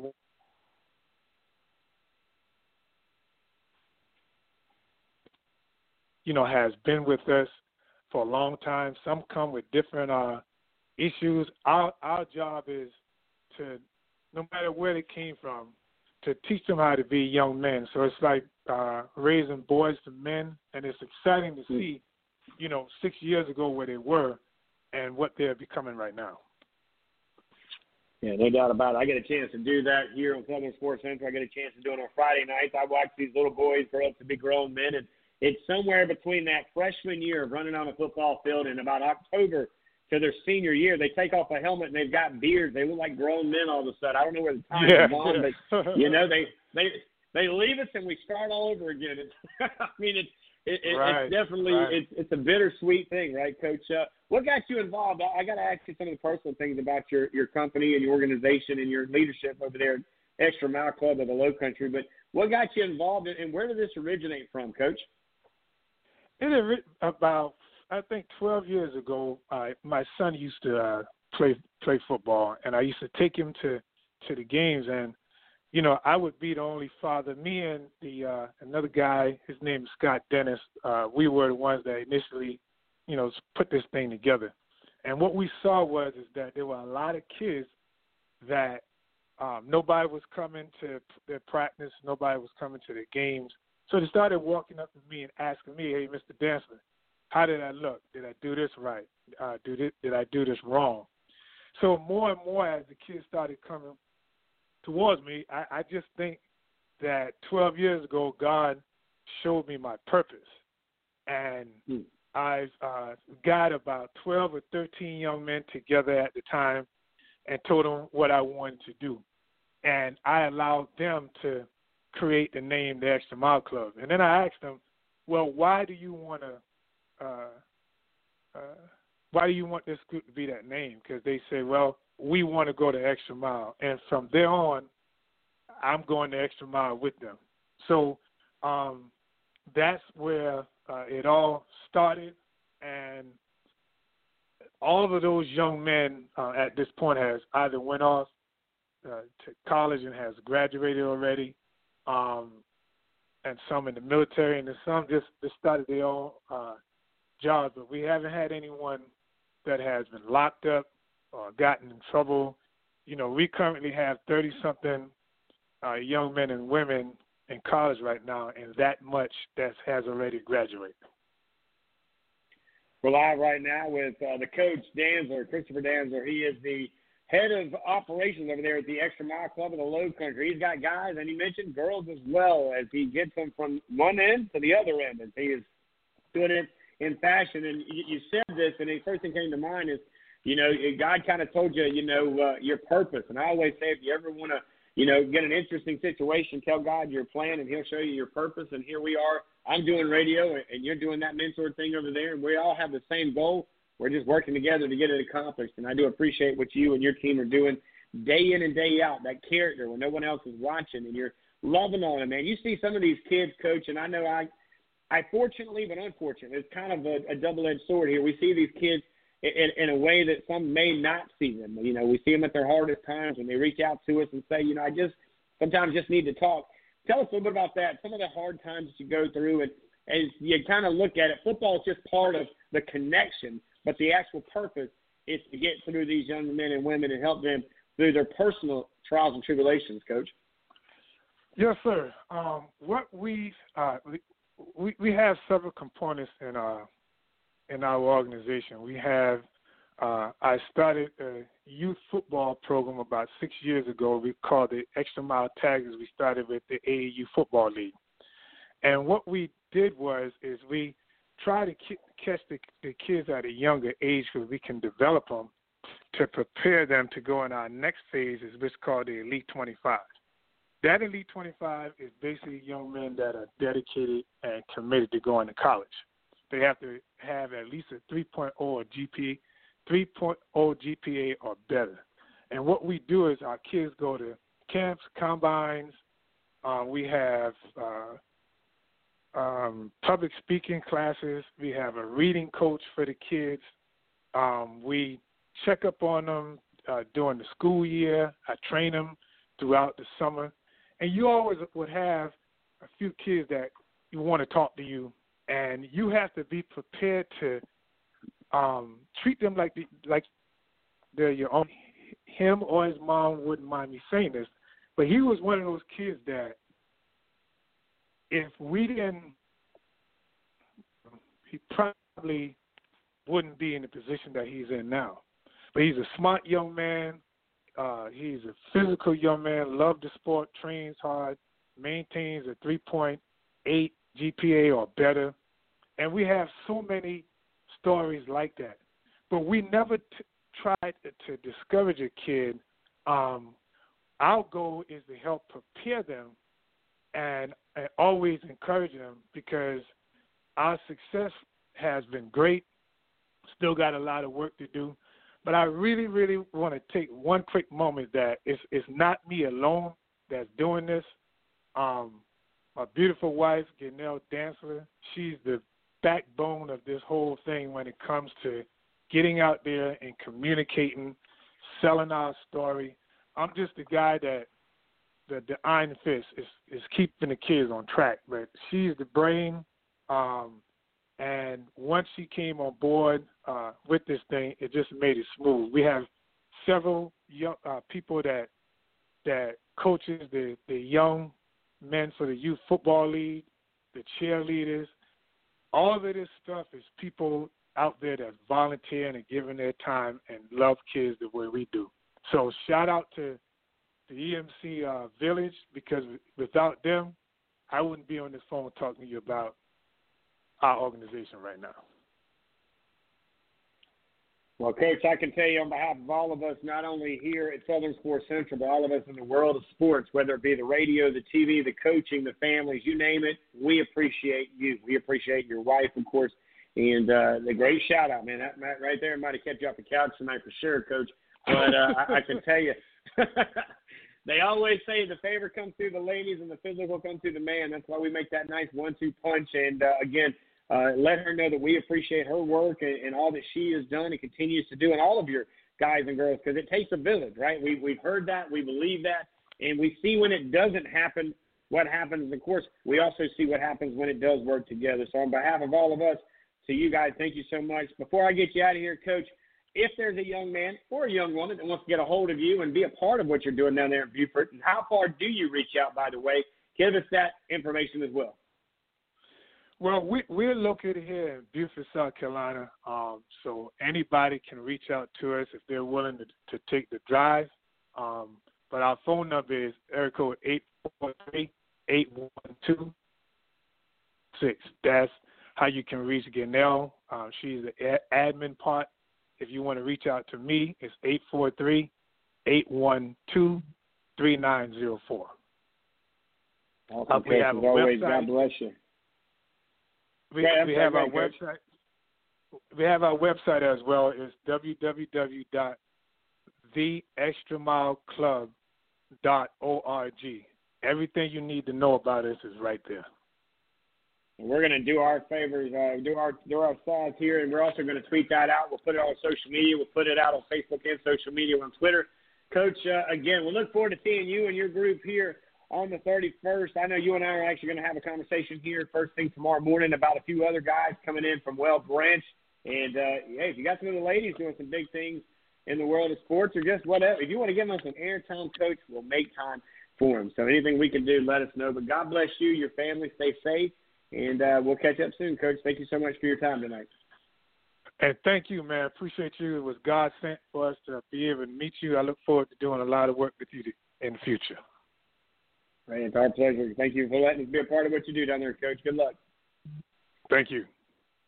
Yes, sir. Ladies and gentlemen, there you go. And we'll pull the bus back up to the low country side of Summerville as we just, of course, visited that Beaufort area. And we're becoming uh, quite quaint with this little town down there in Beaufort, South Carolina, guys. If you've never been down there, they've got a, I believe, a lighthouse that you can go in. They've got that waterfront that's amazing. They've got some five star football players. And they got this guy, Coach Dantzler, and he is loving on those kids doing some great things with the Extra Mile Club. Him and Miss Dantzler are uh, just continuing to uh, mold young men and women and get them ready for the next chapter in life. We got a quick break. When we come back, we'll recap all these interviews, and Eugene and I will talk to you for the next few minutes. If you want to get in here for the rest of the show, maybe there's something you want to talk about. Maybe there's something you want to get off your chest because there's just a lot going on. And everybody said, Rich, man, there's no sports.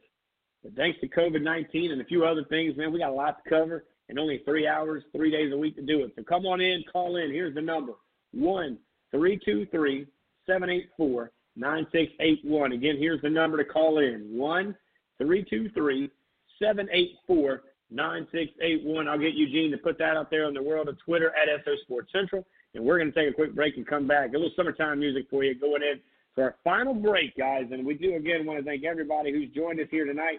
And we look forward to continuing our drive around the low country and around the state and even around the country, guys. We'll be right back. You're listening to Southern Sports Central Live right here on Blog Talk Radio, guys.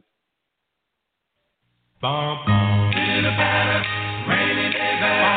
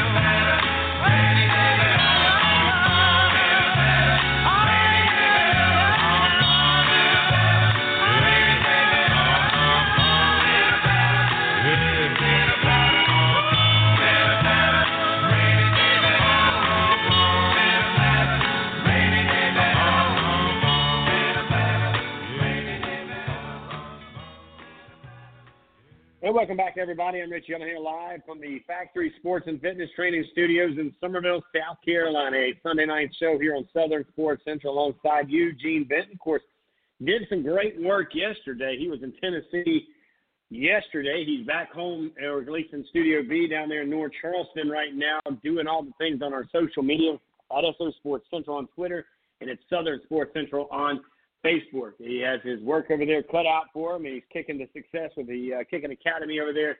And uh, again, great work, Eugene, for you and your guys, and a lot of great visits here tonight from so many. We started off with Kevin Bilodeau from Live 5 Sports over there with CBS connection to the sports world, of course, here at Southern Sports Central. Then to Goose Creek we went to, of course, Mr. Miles Taylor, the wide receiver, who's heading over to Coastal this time next year, but he's going to finish his senior year, hopefully, over at Goose Creek the class of 2021 receiver. Then Hayden Vasquez, quarterback guy. He's got a few offers, but he's over there, of course, doing some big things with the Sumter guy, Sumter Gamecocks. He's six foot one, 205 pounds. He came in around 730, and then all of a sudden comes his quarterback coach. That's right, Mr. Ramon Robinson, the coach, the founder of the Elite Position and Training with EPT and Pre Elite Quarterback Academy. He'll be over at this showcase on the 31st at the Carolina Exposure in Charlotte, North Carolina. We'll all be there uh, waiting on you guys to show up. Come on, stop by, say hello to us, as uh, we're looking forward to uh, being at another experience. It's now two weekends in a row that Southern Sports Central has been at a showcase camp, and this will be uh, camp number three for us and camp number four, by the way. If you're listening and you want to hit another camp before season starts, we will be at the Infinity Football Camp in Atlanta. That's going to be the 8th and the 9th. That's a Saturday and Sunday in August. Uh, we'll tweet that information out as well. Then at 8 o'clock, we head back down to Beaufort where we talked with Daryl DePass, the defensive back, class of 2023. Did a great job. I love the fact that this young man was the youngest one coming in tonight, but he spoke clear. He did well. He spoke like he's been here before. He's done it before, and you can tell by uh, Coach Dantzler, who joined us right after that, part of that extra mile club of the Low Country, who's not only teaching them to be great football players on the field, he's teaching them how to be grown men off the field. And again, Eugene, you could see all of that. And course, after talking to uh, Coach Dantzler, it's pretty easy to see how good these guys are. Yeah, no doubt, Rich. And uh, you know, I'm sitting here, you know, running the boards and things like that, and I'm enjoying this uh, social media traffic ever since uh, Mr. Vasquez was on, and uh, and some of these other athletes. You know, I'm seeing comments from uh, coaches and uh, some of the guys they train with around the around the state. You know, commenting, you know, this guy's a bull, and this guy is is amazing, and you know, and even uh, the two quarterback. Uh, uh, I hate to use the word trainer now after what Mr. Robinson corrected us on that, but um, you know, I don't know if this was a reply to uh, or building off Mr. Vasquez, but in Carolina exposure, but uh, FCS Nation Radio, which covers uh, schools like the Citadel and apparently has a big uh, Citadel fan club here, uh, retweeted the uh, Carolina exposure and Ramon Robinson's thing after Mr. Vasquez. And the comment says, Show me the fellow who's tough enough to run the triple option from under center and can throw it when the other guy isn't expecting it. That fella can come to the Charleston and QB at Citadel football and with the Gamecock football and Georgia Tech football on a regular basis, fire those cannons, baby.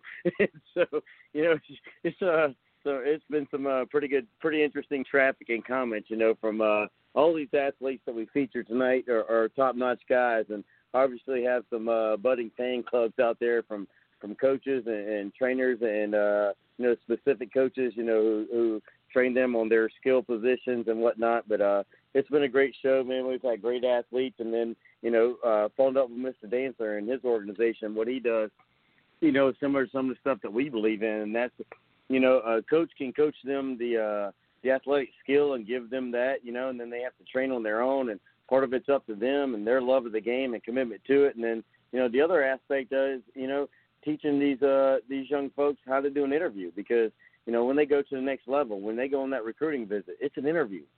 Everything they say, somebody's going to pay attention to. What they put on social media, somebody's going to pay attention to. And recruiters are suitors, you know, and it's a job interview.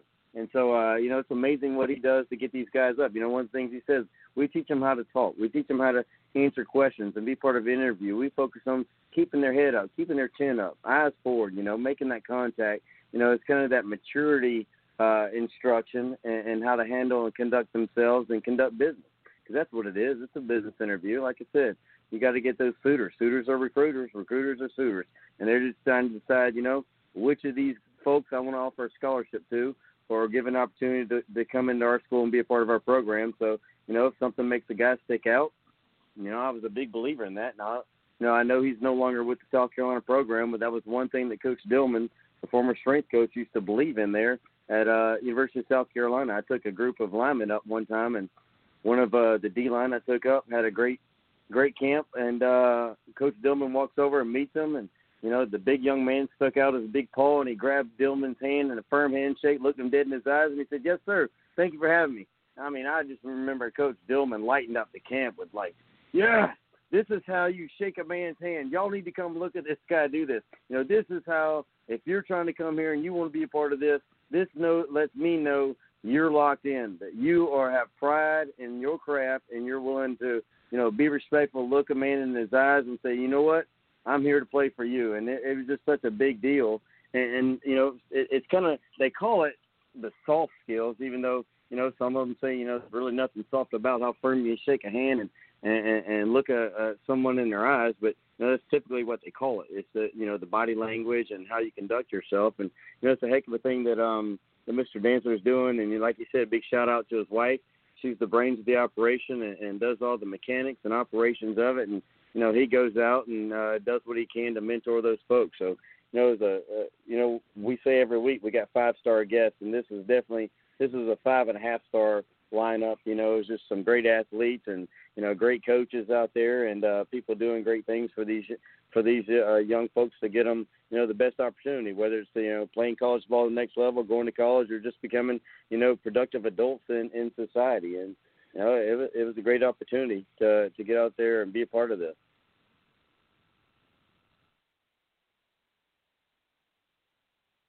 you know, and I, I definitely um the love for you know that that you and, and some of the guests, and I know Kevin uh, brought up some of the stuff I was doing, and while we were on air, I got to talk with another uh, news reporter who's actually interested in one of the uh, young guys I train. He wants to come out and do a segment on them tomorrow after a big uh, showcase up in Tennessee. And you know, I told the young buck, I said, man, I know you're tired. I know it's been a long week from travel and kicking everything else, and normally I wouldn't necessarily agree with it because of his kick count. But I said, you know, you know, this is a chance for you to showcase and just same thing Mr. Robinson said. You got to be ready when your number is called. And I thought about that just a few minutes ago when I texted back to him and his father, and I said, normally I wouldn't agree to this because of the, all the work you've done, but you know, just same thing Mr. Robinson said, and I'll say that I learned something from Coach Robinson tonight. When you prepare these athletes, they got to be prepared when their number's called. The young man's number was called. You know, he had an opportunity. He has an opportunity tomorrow to showcase his skills and, and uh, maybe get you know who knows who knows watching who know you, don't know who's listening and uh, who may be interested in it and might you know produce a bigger opportunity for him down the road. So I told him we're gonna get you ready. We're gonna do some things tonight and we're gonna do some things tomorrow. We'll get you ready to roll because your number was called. And you know, big shout out to Coach Robinson if you're still listening, man. Thank you for uh, giving me that advice uh, as a coach. Yeah, there's a lot of good things happening, and that's the key. That's the key. We are all really, at the end of the day, if it's about the kids, then we're all doing it for the right reason, but we're all doing it for the same reason. Let's underline that word, the same reason. So if there's a guy that does what you do, you know what? Work with the guy. You know, I, I, you you heard it here when Bobby Harden wasn't on the radio, who's a local broadcast guy down here in Charleston. He does a great show in the afternoons here in the Low Country.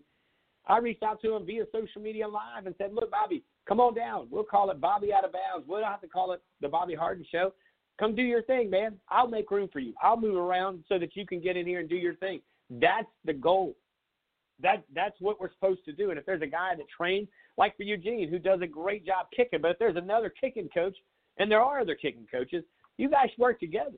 And Eugene and I have actually worked together with a guy at Summerville. There's other guys around the state that he's worked with as well. But we've all been put up together an opportunity to raise money, and COVID jumped in, right? We were going to do a kicking competition to raise some money. So that's the goal. If, if we're all in it together, let's act like it, not just when we're in front of a camera. Let's act like it when we're not in front of a microphone or a camera. Let's let's do it the right way. So uh, doing it the right way. Let's talk about that Tuesday night. We will be doing it the right way at the Shipyard Park. Southern Sports Central is proud to present the 2020 class. That's right, 2020 class who will come back and get it one more shot. I think we're up to about four or five high schools. We're trying to get it all put together because the timing, again, these kids are starting to fall back into their their systems. They're going to college and doing this, that, and the other. So we're trying to get everything, but we feel pretty good that we're going to have a pretty stout group of men ready to slap the ball, hopefully across the fence. I know uh, at least four or five high schools have already said they're in. They're going to come over. They're going to give it a shot. It'll be about two and a half hours. It'll be broadcasted live right here on Southern Sports Central. Both Eugene and I will be on the field. We're going to do something a little different uh, where we'll uh, kind of interview uh, different guys. We'll have some different things, a little bit different than what you saw if you were at the Summerville one or if you listened to us live that day as well. They've got some big heavy hitters, and hopefully some of the guys that were in that competition are going to ride over to, of course, the shipyard to be a part of this as well. Now, go ahead and tell you if you're visiting – and you're going to come watch, there is a cover charge. And the reason that there's a gate charge is because it's to cover the insurance and the things that Southern Sports Central had to put together. Okay. None of this money goes back into our pocket. Everything's going to cover to it gets to that bottom line. Once that bottom line is covered, every dollar, every penny, every ounce is going to go into a charity that Eugene and I have talked about. This is going to go into Eugene, if I'm not mistaken. I'll let you correct me, but this is a, a, a an organization that Eugene is very familiar with. That we are going to give this extra money, any money, to them, and it goes to buying equipment for kids who do not have the funds to get it. Again, we are not here to make money, but we were presented an opportunity with a little bit of a challenge. We stepped out. We got what we needed to on the insurance policy so that we got these young men covered. We also are going to ask that you bring a, a, a mask to be prepared to stay socially distanced. We have the guys and girls ready to check your temperature at the gate. Bring a little extra money because I believe they're going to open up the concession stand. And uh, again, this is going to be a great event. It's going to be a Tuesday night coming up this week. We'll be in house over the shipyard, but I'm expecting a good crowd. And if nothing else, we're going to have some fun and make one final memory for these seniors, Eugene. Yeah, no doubt. And you, you mentioned the charity. It's uh, something that's real close to my heart. It's the Sergio 19 Foundation. I'm gonna get the money over to um, Sergio's parents. He was a, a kicker that uh, played for me at Oceanside. He was lost too early to a tragic heart incident uh, at 15 years old, and uh, he was a super talented kid. He could, in they in sophomore year, he could kick the ball 82 yards, and it was just uh, such a tragic situation. But we're gonna turn that. You know, if if we're able to cover the cost of, like you said, insurance, you know, COVID threw us some threw us a loop, you know, but we were able to secure a great facility, and those guys discounted the rate for us. You know, they have to cover the electricity and, and a couple people to help us with security and closing and locking up the building and stuff like that. But you know, no, like you said, nobody's trying to make any money. We just want to cover the insurance and stuff like that, and then uh, any money extra raised is going to go help buy equipment for uh, children that just want to play sports and maybe just don't have that extra money laying around for equipment, and uh, we'll get them you know any extra funds so that they can uh, put it in the foundation and provide that equipment for those youth. And because uh, that's what we are about you know whether it's high school little league whatever college it doesn't matter man. We're just out here trying to promote athletes get them uh get them you know the high school you know get them the best experience they can have whether it be that just right. be their high school career or getting to the next level but looking forward to it looking forward to tuesday night you know like i said i know we got some schools. Uh, if anybody's listening, we got Oceanside and Wando and Bishop England, uh, Berkeley. Uh, we're in talks with uh, West Ashley. They're trying to get some guys over um, around a, a James Island has been James Island is good to go. You can add James Island to that book as well, Eugene. James Island is in the list. Yep, I, re- I did talk to one of their coaches. So uh, you know we're gonna have some smashers out there, and it's a big, beautiful park. Hopefully we'll have a couple balls landed in the Wando. That'll be pretty exciting. So uh, looking forward to Tuesday night, man should be a lot of fun here as we, of course, uh, also want to mention this. As you know, we do a lot for our athletes, but we do the same amount as we can for these coaches. One of our coaches close to the uh, to the umbrella here at Southern Sports Central is a, a coach that's been dealing with now for three years. Uh, is a coach over at Fort Dorchester. Coach Skip Parker was diagnosed with stage, I believe, five cancer, if I'm not mistaken, with colon cancer. Uh, the future is still unknown. While it remains hopeful for the coach's recovery. Still needs a little bit of help and support here. They have gone and created a coach, a coach Skip Strong organization by Ashley Crizzles, uh, and they have a GoFundMe. Now, what we have done was we have attached that to all of our social media. He is a, a Fort Dorchester coach who does a lot for not only Fort Dorchester, he also does a lot for the community around Fort Dorchester. He's a well-known uh, five star guy, way before he hits any sports arena. He actually goes to the same church as me as well over Cathedral, and I want to do anything I can uh, for any coach uh, in the community because I know how much energy and effort and, and things that they do give. Because uh, quite frankly, you know, it, without them, these young athletes don't they don't get half the stuff they get, the time that they give them, the efforts they give them, the attitude they even give them. There's a lot that goes into it, and I do want to say thank you so much for all that they do because again, they do a lot of stuff when nobody else is watching. We talked about character, and, and they have just that. They've got that character. So uh, I want to thank them uh, for what they do. But if you would please go to our social media website, go to our areas where you can be a part of this GoFundMe, and uh, again, let's go help those who help us. Right, this is what it takes. Um, you know, a village to to take care of business. Again, I can speak on behalf of uh, Coach Skip, who uh, you know, he's one of the most humblest men I've ever talked to, and I enjoy the Sunday mornings of getting to church early. And of course, with COVID 19, he's, you know, there's a lot of coaches. If you you see the cancer has not treated a lot of these guys, you know, very well. They're not able to get out and about like they usually are. They're not able to go out and get some of the attention that they're normally getting because of their immune systems could be compromised. And again, you, we, we've lost a few along the way, guys. But if we could do everything we can to uh, help a coach who helps our kids all the time and any time, it would be greatly appreciated. Again, our thoughts and prayers to Coach Skip, who uh, continues to battle uh, his cancer. And again, we will continue to keep him and his family in our prayers. Eugene, again, another great show tonight.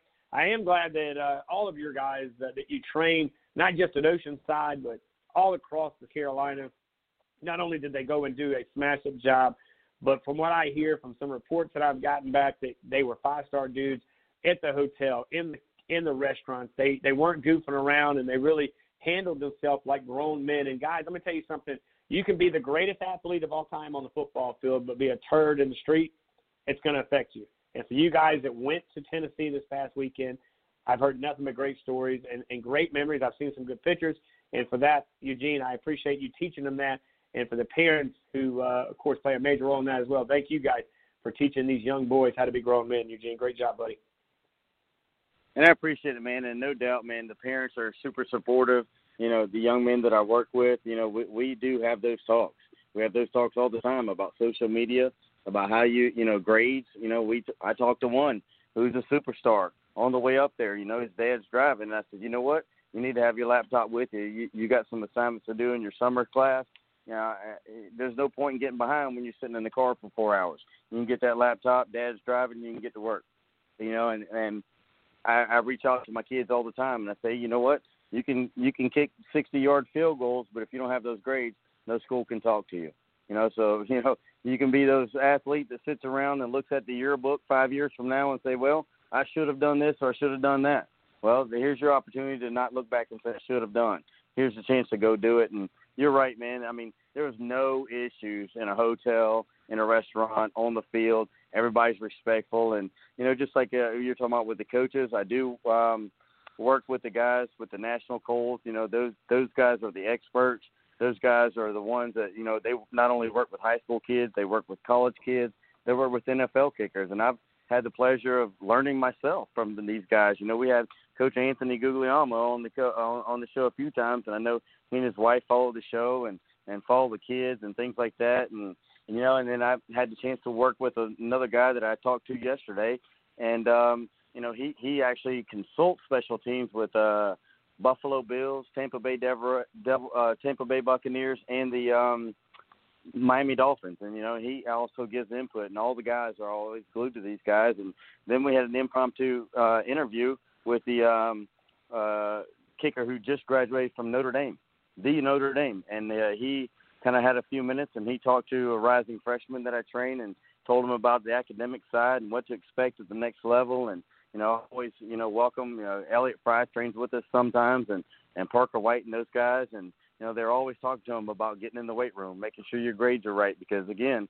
if you don't have the grades, you can kick the ball a mile, but nobody can talk to you. You can't even take a visit unless you have qualifying scores and grades. So if you want that experience, and you know we've actually heard from someone from University, the University of Alabama. You know, thing is, you know, get your Twitter, get your whatever handled. You make sure it's clean, make sure it's straight, make sure your email address isn't something, make sure it's something somebody can find you because all that stuff's important. So we do focus on kicking and putting the ball through the uprights and all that stuff, but we also focus on the grades and, and being a respectful uh, person as well. Well, Eugene, again, man, it's been a solid show. That'll wrap it up here tonight. Stay safe. Enjoy the break, man. I tell you what, man, I'm glad, I know you're glad to be back over there in North Charleston. Uh, for all of us here at Southern Sports Central, don't forget Tuesday night, 6 o'clock, we'll kick off the air over at the Shipyard Park. It'll be a little different show. We'll be giving you all the ins and outs of the home runs, and who knows who joins me uh, on the air as well. Of course, uh, we're going to do it a little different. I'll be on the field along with Eugene, so we'll be kind of doing a uh, that one-two punch. It'll be a lot of fun, though. We're going to have fun and making some memories along the way. I do want to thank all of our guests: Kevin Bilodeau, Mal Taylor, Hayden Vasquez, Daryl DePass, Coach Dantzler, and of course Coach Robinson. They all joined us here tonight on Southern Sports Central. Of course, all of our sponsors with the Factory Sports and Fitness Training Studios, the Tent Farm, Summerville Signs, and Gurns Pharmacy. Again, without them, well, all of this is almost impossible, guys. So until next time, that'll be Tuesday night. We say so long, farewell, stay safe, and we'll see you again right here Tuesday night at 6 p.m., guys. Stay safe.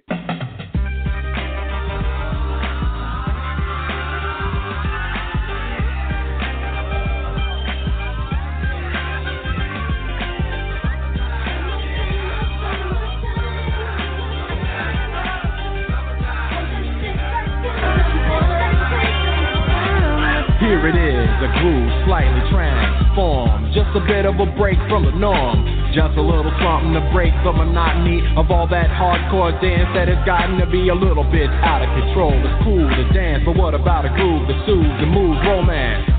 Give me a soft, subtle mix. And if it ain't broke, then don't try to fix it. And think of the summers of the past. Adjust the bass and let the alpine blast. Pop in my CD and let me run a rhyme and put your car on cruise and lay back, cause it's summertime.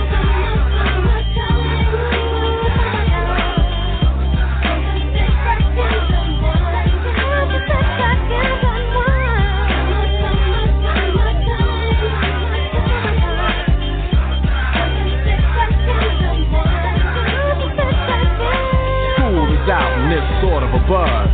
But back then I didn't really know what it was. But now I see what happened is the way that people respond to summer madness. The weather is hot and girls are dressing less and checking out the fellas to tell them who's best.